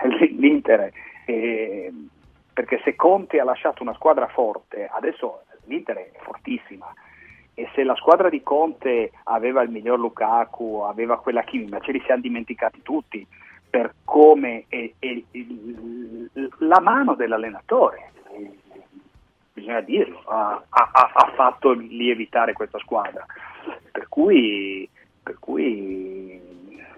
sicuramente è il più bravo in Italia. E adesso l'operazione Scudetto, mi sembra che il countdown possa cominciare da gira l'ostacolo dell'Atalanta, dici se vince va a 12, sì, ma anche se non dovesse vincere, perché prima o poi smetterà di vincere, ne ha fatte 10 su 10, non lo so quando si ferma, cioè anche se restasse a 9, anche se va a 10, lo Scudetto lo vince, cioè di qua non c'è. E poi la grande possibilità di giocarsela in Europa, anche se attenzione, c'è questa sorpresa di Çalhanoğlu che si è fatto male, perché le riserve vanno bene a Lecce, e soprattutto quando giochi con una squadra come Lecce ieri, che ha giocato come sempre, cioè è venuta ad aggredirti, e cioè se giochi così Inzaghi vince pure con la primavera. Giocare in quel modo lì, sfrutta l'errore, riparte e vince. Diverso sarà quando gioca con squadre che ti aspettano, che si difendono, come ha fatto per esempio la Juventus, però quello non c'è più perché lo scontro diretto è già andato, e che poi possono crearti dei problemi rispetto al tuo gioco. In questo momento l'Inter, se dovesse sommare all'assenza di Thuram, l'assenza di Çalhanoğlu, dici recuperano, per l'obiettivo è metterli in campo per il 13 marzo, sì, però non è che possono alzarsi dal letto il 10 e giocare il 13, perché poi il 13 non li troviamo brillanti, non li troviamo in salute. Ecco, l'infortunio di Çalhanoğlu che ha preso un po' tutti di sorpresa, ha preso un po' tutti in controtempo, potrebbe essere una brutta tegola anche per il miglior allenatore del campionato, in chiave europea ovviamente. È chiaro, adesso dovrà centellinare le forze e arrivare poi alla sfida con l'Atletico Madrid. Voglio andare sulle romane e sul Napoli tra poco con i nostri. Ricordo che abbiamo chiuso le iscrizioni per domani per l'incontro, questo webinar importante, comunicazione e autostima, con il prof Sandro Corapi. Ci sarà anche Ilario con una bella partecipazione. Il webinar era ormai, perché sono finiti i posti, gratuito. Sono contento di averli chiusi questa mattina con i nostri del mattino, quindi chi ha avuto la velocità di bloccare il suo posto, domani sera alle 21 ascolterà, parlerà, interagirà con Ilario e con il prof Sandro Corapi sul tema della comunicazione e dell'autostima. Voglio ricordarvi delle cose molto importanti. La prima è quella che si avvicina tra poco, 1 marzo, giornata prevenzione del tumore al colon, rivolta ai pazienti over 50, uomini e donne, da Villa Mafalda. Prenotare è semplicissimo. L'appuntamento si prende sul sito villamafalda.com. Cliccare, prenota una visita, scarica il tuo referto come stiamo facendo vedere in TV. Da lì cerca prestazioni, basta scrivere radio, vi appare tutta la possibilità delle giornate di prevenzione della radio, però bisogna scrivere prevenzione per quanto riguarda tumore colon over 50 radio. Basta scrivere radio, tanto vi appare, dovete solo cliccare. Selezionate il giorno e l'orario e da lì si parte. Il prezzo è riservato radio, so che non è poco perché sono 480 €, ma anche questo, come l'attacco cuore, è un esame salvavita, perché nel colon, che ha lavorato tanti anni, si possono creare dei polipi. Quei polipi vanno tolti, perché dal polipo a un'altra cosa poi bisogna stare troppo attenti. Quindi 480 € per la colonscopia diagnostica, che diventa 680 in caso di colonscopia operativa. Quindi se trovato un polipo si estrae quel polipo. Tanto non sentiamo niente perché tutti in sedazione. villamafalda.com, dove trovate anche tutte le altre giornate radio, dove trovate le visite con i migliori specialisti, gli esami diagnostici, tutta la chirurgia endoscopica e robotica. Quindi villamafalda.com oppure 06 86 09 41 via Monte delle Gioie 5, 06 86 09 41 villamafalda.com. Voglio poi ricordare una cosa importante che riguarda 4Winds Solar Power, perché possiamo diventare produttori della nostra energia con la possibilità, e ce la spiega 4Winds, tra l'altro lo farò pure io a casa mia, di installare l'impianto fotovoltaico che 4Winds produce, perché sono produttori dei propri pannelli, e diciamo possiamo, oltre ad avere l'energia per noi, diventare anche produttori con 4Winds, che si prende l'energia per poi metterla in commercio e quindi farci guadagnare. Per cui 06 87 15 31 93. Diamo valore alla nostra casa, abbattiamo i costi delle bollette e in più ci guadagniamo. 06 87 15 31 93. 4windsolarpower.com, 4windsolarpower.com, 06 87 15 31 93. Da Occhiali in Cantiere, dato che questa è una roba legata al sole, ci sono gli occhiali da vista ma anche da sole. Col porta un amico, ancora qualche giorno del porta un amico, 2 occhiali da vista o da sole acquistati, il meno caro anche di €1 ce lo regala Occhiali in Cantiere, dove ci sono le giornate di visite gratuite nei 3 store, Capena, Colleferro, Frosinone, ma soprattutto appunto il porta un amico. Possiamo acquistare 2 occhiali e quello meno caro ce lo regala Occhiali in Cantiere. Capena, Colleferro, Frosinone, occhialiincantiere.it. E se abbiamo dei belli occhiali da vista per guardare bene, dobbiamo vedere se abbiamo l'assicurazione in scadenza. Quindi, se ce l'abbiamo in scadenza, poi chiamiamo Mondopolizza 06 55 76 903. 06 55 76 903 per i prodotti assicurativi al prezzo più basso del mercato, non solo per l'RC Auto ma casa, infortuni, professionisti, possibilità di pagamenti rateali, tutto per telefono e ovviamente per una mail, info@mondopolizza.it, info@mondopolizza.it. Mi raccomando, tra poco Roma, Lazio, Napoli, in questo triangolo importante per la rincorsa piano piano a Bergamo e a Bologna per quanto riguarda il quarto-quinto posto. Torniamo con le partite delle due romane di oggi e con la partita pareggiata dal Napoli a Cagliari di ieri. A tra poco. Radio Mattino.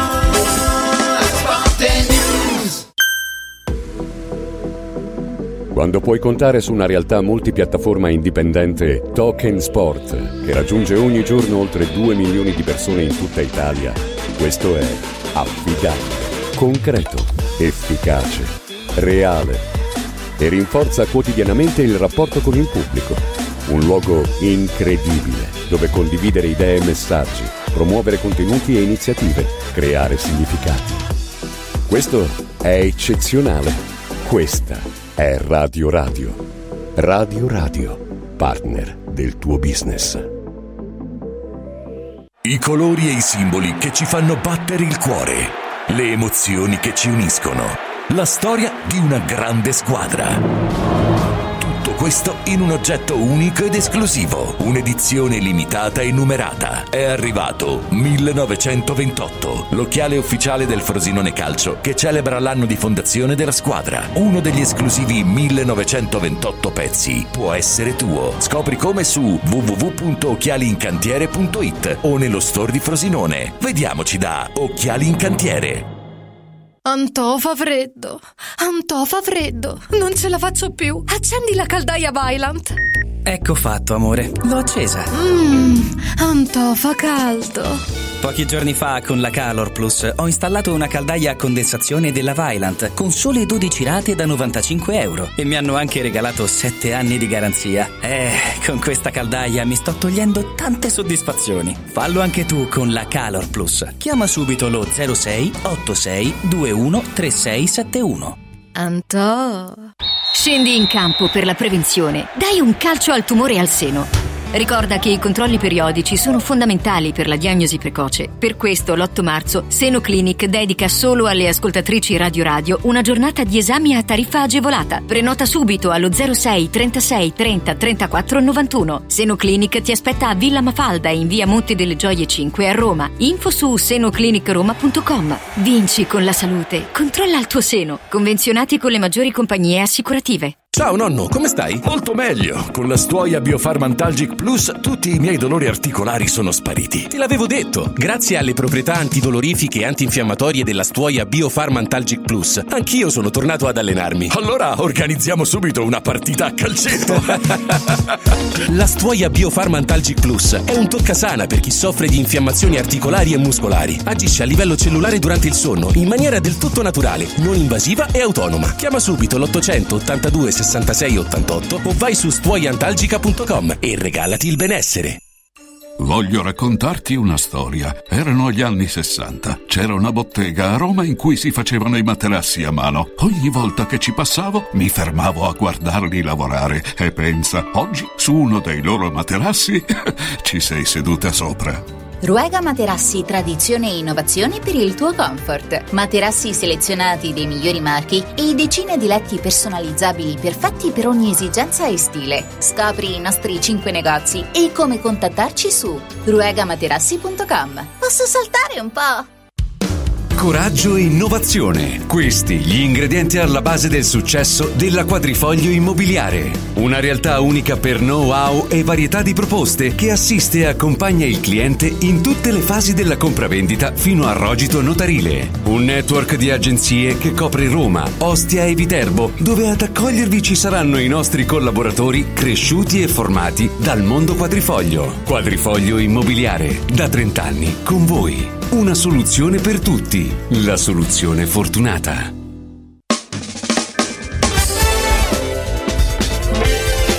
Radio Radio Mattino, Sport News. Allora, lunedì romano perché giocano tutte e due, la Roma alle 18:30 e la Lazio a seguire contro quella che è una... Insomma, 20:45 Fiorentina-Lazio. Negli ultimi anni almeno tra Sarri e Italiano c'è stato poco match, soprattutto in casa della Fiorentina. Gli ultimi due confronti, tra l'altro, sono stati veramente molto pesanti per la Fiorentina, perché la Fiorentina l'ultima partita al Franchi l'ha persa 4-0, quella prima ancora la perse 0-3. Quindi, insomma... l'ultima vittoria risale al 2021 in casa, 2-0. Voglio chiederti, Furio, insomma, che cosa ci dobbiamo aspettare e dalla Roma che affronta il Torino, che aveva a sua volta in settimana affrontato la Lazio giocando un primo tempo importante con tante occasioni, e la Roma che ha fatto questa partita, insomma, anche, diciamo, se vogliamo emotivamente, perché poi si va ai rigori, abbastanza tosta, no? Cosa aspettarci da Roma-Torino? Molto tosta la Roma, perché tanto dal punto di vista emotivo, come hai detto, e anche dal punto di vista adrenalinico, la festa dell'Olimpico di giovedì sera è stato qualcosa di straordinario. E infatti De Rossi ha voluto, no? Riabbassare un po' i toni, cioè basta festa. Certo, però ha fatto anche i tempi supplementari, quindi ha anche sprecato tante energie che ha sprecato anche il Torino, soprattutto nel primo tempo contro la Lazio. Ma io la Roma la vedo in un momento di grazia, sinceramente, e siccome ha, da questo punto di vista, la fortuna di incontrare una squadra che ha giocato anche lei l'infrasettimanale, quindi da questo punto di vista l'effetto Coppa non ci dovrebbe essere, e sulla Roma credo che possa continuare la sua cavalcata, perché in questo momento con De Rossi allenatore si tratta di cavalcata, vediamo quanto durerà, ma si tratta di cavalcata. E da Lazio io non mi starei a fidare sinceramente dei precedenti. I precedenti sono un anno prima, 2 anni prima, hanno poco a che fare con quello che succede adesso. C'è da dire che la Lazio viene da una striscia secondo me molto positiva, non di risultati perché ha perso con il Bologna, sì, ma considero positiva anche quella partita, perché la Lazio ha giocato il più bel primo tempo di questa stagione, quindi io mi aspetto che la Lazio continui in questa striscia di gioco, anche con tutti i problemi di formazione che ha, o meglio, più che di formazione, di ricambi nella formazione, perché poi l'11 che mette in campo è un 11 dignitosissimo, ma non c'ha quasi più cambi la Lazio perché troppi infortunati. E dall'altra parte la Fiorentina, che è una squadra direi quasi in crisi, perché nelle ultime 5 partite, se non sbaglio, ma mi pare di ricordar bene, una vittoria sola, è una sola vittoria, sì, un pareggio e 3 sconfitte, quindi la Fiorentina è in fase discendente. Dalla Lazio mi aspetto, anche dalla Lazio come dalla Roma mi aspetto una partita di intensità, come ha fatto il secondo tempo di Torino, quando magari non te l'aspettavi e invece ha ribaltato completamente la situazione, è scesa in campo con un altro piglio e ha cambiato completamente le sorti di quella partita, ecco. Quindi mi aspetto sensazioni positive, per la Roma la sensazione positiva deve essere una vittoria, per la Lazio può essere anche un pareggio, perché un pareggio a Firenze può essere accettato, è accettabile assolutamente, no? Perché poi dopo c'è il Milan in casa, cioè la Lazio per me dovrebbe fare 4 punti in queste ultime 2 partite, sarebbe forse una svolta nel campionato. Stefano, che ti aspetti tu dalle 2 romane? Ma Roma-Torino secondo me è una partita difficile da interpretare, perché dipende molto da come escono da questi impegni di metà settimana, cioè se la Roma recupera le energie mentali, se il Torino riesce a dimenticare la delusione della sconfitta con la Lazio, quanto riesce a metterla da parte. Quindi è una partita che si gioca molto, secondo me, anche sulla testa dei giocatori.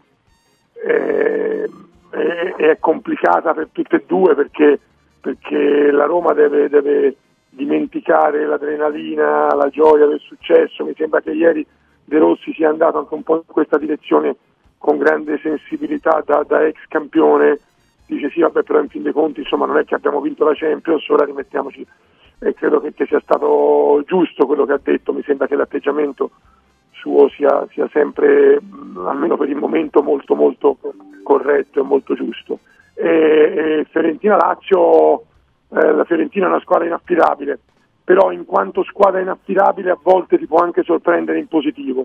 Certo, la formazione della Fiorentina è molto offensiva, perché gioca con i 3 dietro a Belotti, per cui è una squadra molto molto offensiva, e questo io penso che potrebbe anche favorire la Lazio, che è una squadra che è intelligente, che è organizzata, che sa come e quando ripartire, per cui io credo che questa possa essere di nuovo una partita a Firenze buona per la Lazio. Gianni Visnadi, Lazio che deve provare a mantenersi, no, nel novero di quelle squadre che possono giocarsi la Champions, la Fiorentina stessa cosa, e Torino-Roma è un'altra di quelle partite col Torino che è la terza miglior difesa del campionato, ma pure il terzo peggior attacco del campionato. Bravo. Torino fa fatica a fare gol, fa tanta fatica, e in conseguenza di questa fatica ha perso la partita con la Lazio. Secondo me il momento, la Roma oggi il Torino non è in grado di fermarlo, per cui io penso che per la Roma la Roma vincerà questa partita, credo che vincerà questa partita, mentre tutti i discorsi che facciamo per la Lazio sulla necessità di dare continuità, sulla necessità di vincere, sulla necessità di restare in corsa, ovviamente, Francesco, valgono anche per la Fiorentina, perché se la guardiamo dal loro punto di vista, se dovessero perdere oggi in casa con la Lazio, il campionato è ancora lungo, però è un po' un darle dimissioni da questa corsa, per cui vedo questa partita intanto più equilibrata. E onestamente la Lazio di Torino ha vinto, ha portato a casa il risultato, però non mi è piaciuta, non è che ha detto adesso se fa un'altra partita così, no, se fa un'altra partita così per rivincere ha bisogno di trovare un altro avversario che non riesca a far gol. Tra l'altro, scusami Gianni, la problematica della Lazio è pure quella difensiva, perché Casale c'ha la febbre, Gila è squalificato, Patrick si è fatto male col Bologna, bruttissimo intervento. Io non so se Casale non recupera chi giocherà in difesa, forse Marusic centrale e metterà Marusic centrale, certo. Marusic. Però ecco lì ti dico, io penso che la Fiorentina possa fermare, diciamo, la corsa della Lazio, a differenza del Toro. Quindi Roma meglio della Lazio questa sera, guardando il lunedì romano, il Monday Rome, sì, che hanno inventato questi dei calendari. Bomber, tu che prevedi in queste ore di grossa importanza per le due romane? Ma io penso che la Roma possa vincere di misura, una partita difficile, come abbiamo sempre detto, quando c'è di mezzo il Toro, che però nel momento in cui deve fare un salto di qualità quasi sempre viene ricacciato indietro. Ha giocato molto bene il primo tempo con la Lazio, ma alla fine ha perso, e credo che succederà così anche questa sera, perché la Roma è in un momento buono, non eccezionale ma buono, soprattutto riesce a gestire bene i momenti di difficoltà, i tempi, perché un tempo gioca bene, l'altro tempo non gioca molto bene, però ha raggiunto un livello anche di autostima, come si dice, che gli consente di passare i momenti di difficoltà, e poi un gol secondo me all'Olimpico 2 li trova sicuramente, nonostante abbia davanti forse un problema nel momento in cui i due di riferimento non sembrano attraversare il loro momento migliore. A Firenze, guarda, io ti dico, la Fiorentina è in un momento veramente complicato, io non vorrei che succedesse come l'anno scorso, in positivo, attenzione, perché la squadra di Italiano alla fine ha fatto due finali di Coppa Italia e di Conference, e credo che alla fine anche quest'anno questo sarà l'obiettivo. Dovrebbe essere questo. Mi dite qualcosa, Furio, anche sul Napoli di ieri? Che ha pareggiato alla fine, insomma. Deprimente. Vedere il Napoli fa male agli occhi, ragazzi, vedere il Napoli fa male agli occhi, cioè il Napoli una classifica indecente, ha incassato 30 gol, ha giocato anche ieri una partita molle, poi c'è stato questo guizzo di Raspadori, sì, che si è inventato sto cross, e lì il Cagliari si è fatto trovare un po' impreparato e è andata sotto, ma è il Cagliari che aveva giocato un pochino meglio del Napoli fino a quel momento, dopodiché non è riuscito a contenere la reazione nemmeno spasmodica del Cagliari su un'azione con un pallonetto alto, eccetera. Si sono fatti trovare impreparati in difesa e addirittura hanno pareggiato, cioè il Napoli in questo momento è inguardabile, invertendo l'ordine dei fattori il prodotto non cambia, cioè secondo me Calzona per adesso almeno non ha portato nulla, e il Napoli si avvia a concludere un campionato veramente malinconico.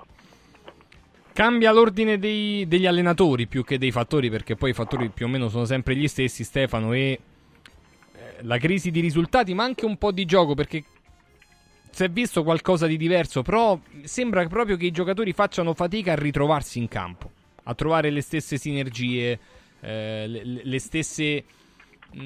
le stesse rotazioni che avevano l'anno scorso. Chiaro che non è che tutte le stagioni debbano essere uguali, però sembrano veramente uno giocare non per l'altro. L'anno scorso si era creata una situazione magica e quest'anno la magia si è interrotta e svanita completamente, in modo anche più brusco di quello che si poteva immaginare nelle previsioni più fosche. Io credo francamente, ma sono sempre, il problema non è l'allenatore, lì il problema secondo me è la testa dei giocatori, è la loro capacità di creare situazioni, sono sempre i giocatori che determinano. Se tu vedi il Napoli nelle ultime due partite con il Barcellona ha pareggiato per un colpo di Osimhen e ieri ha rischiato di vincere per un gol di Osimhen.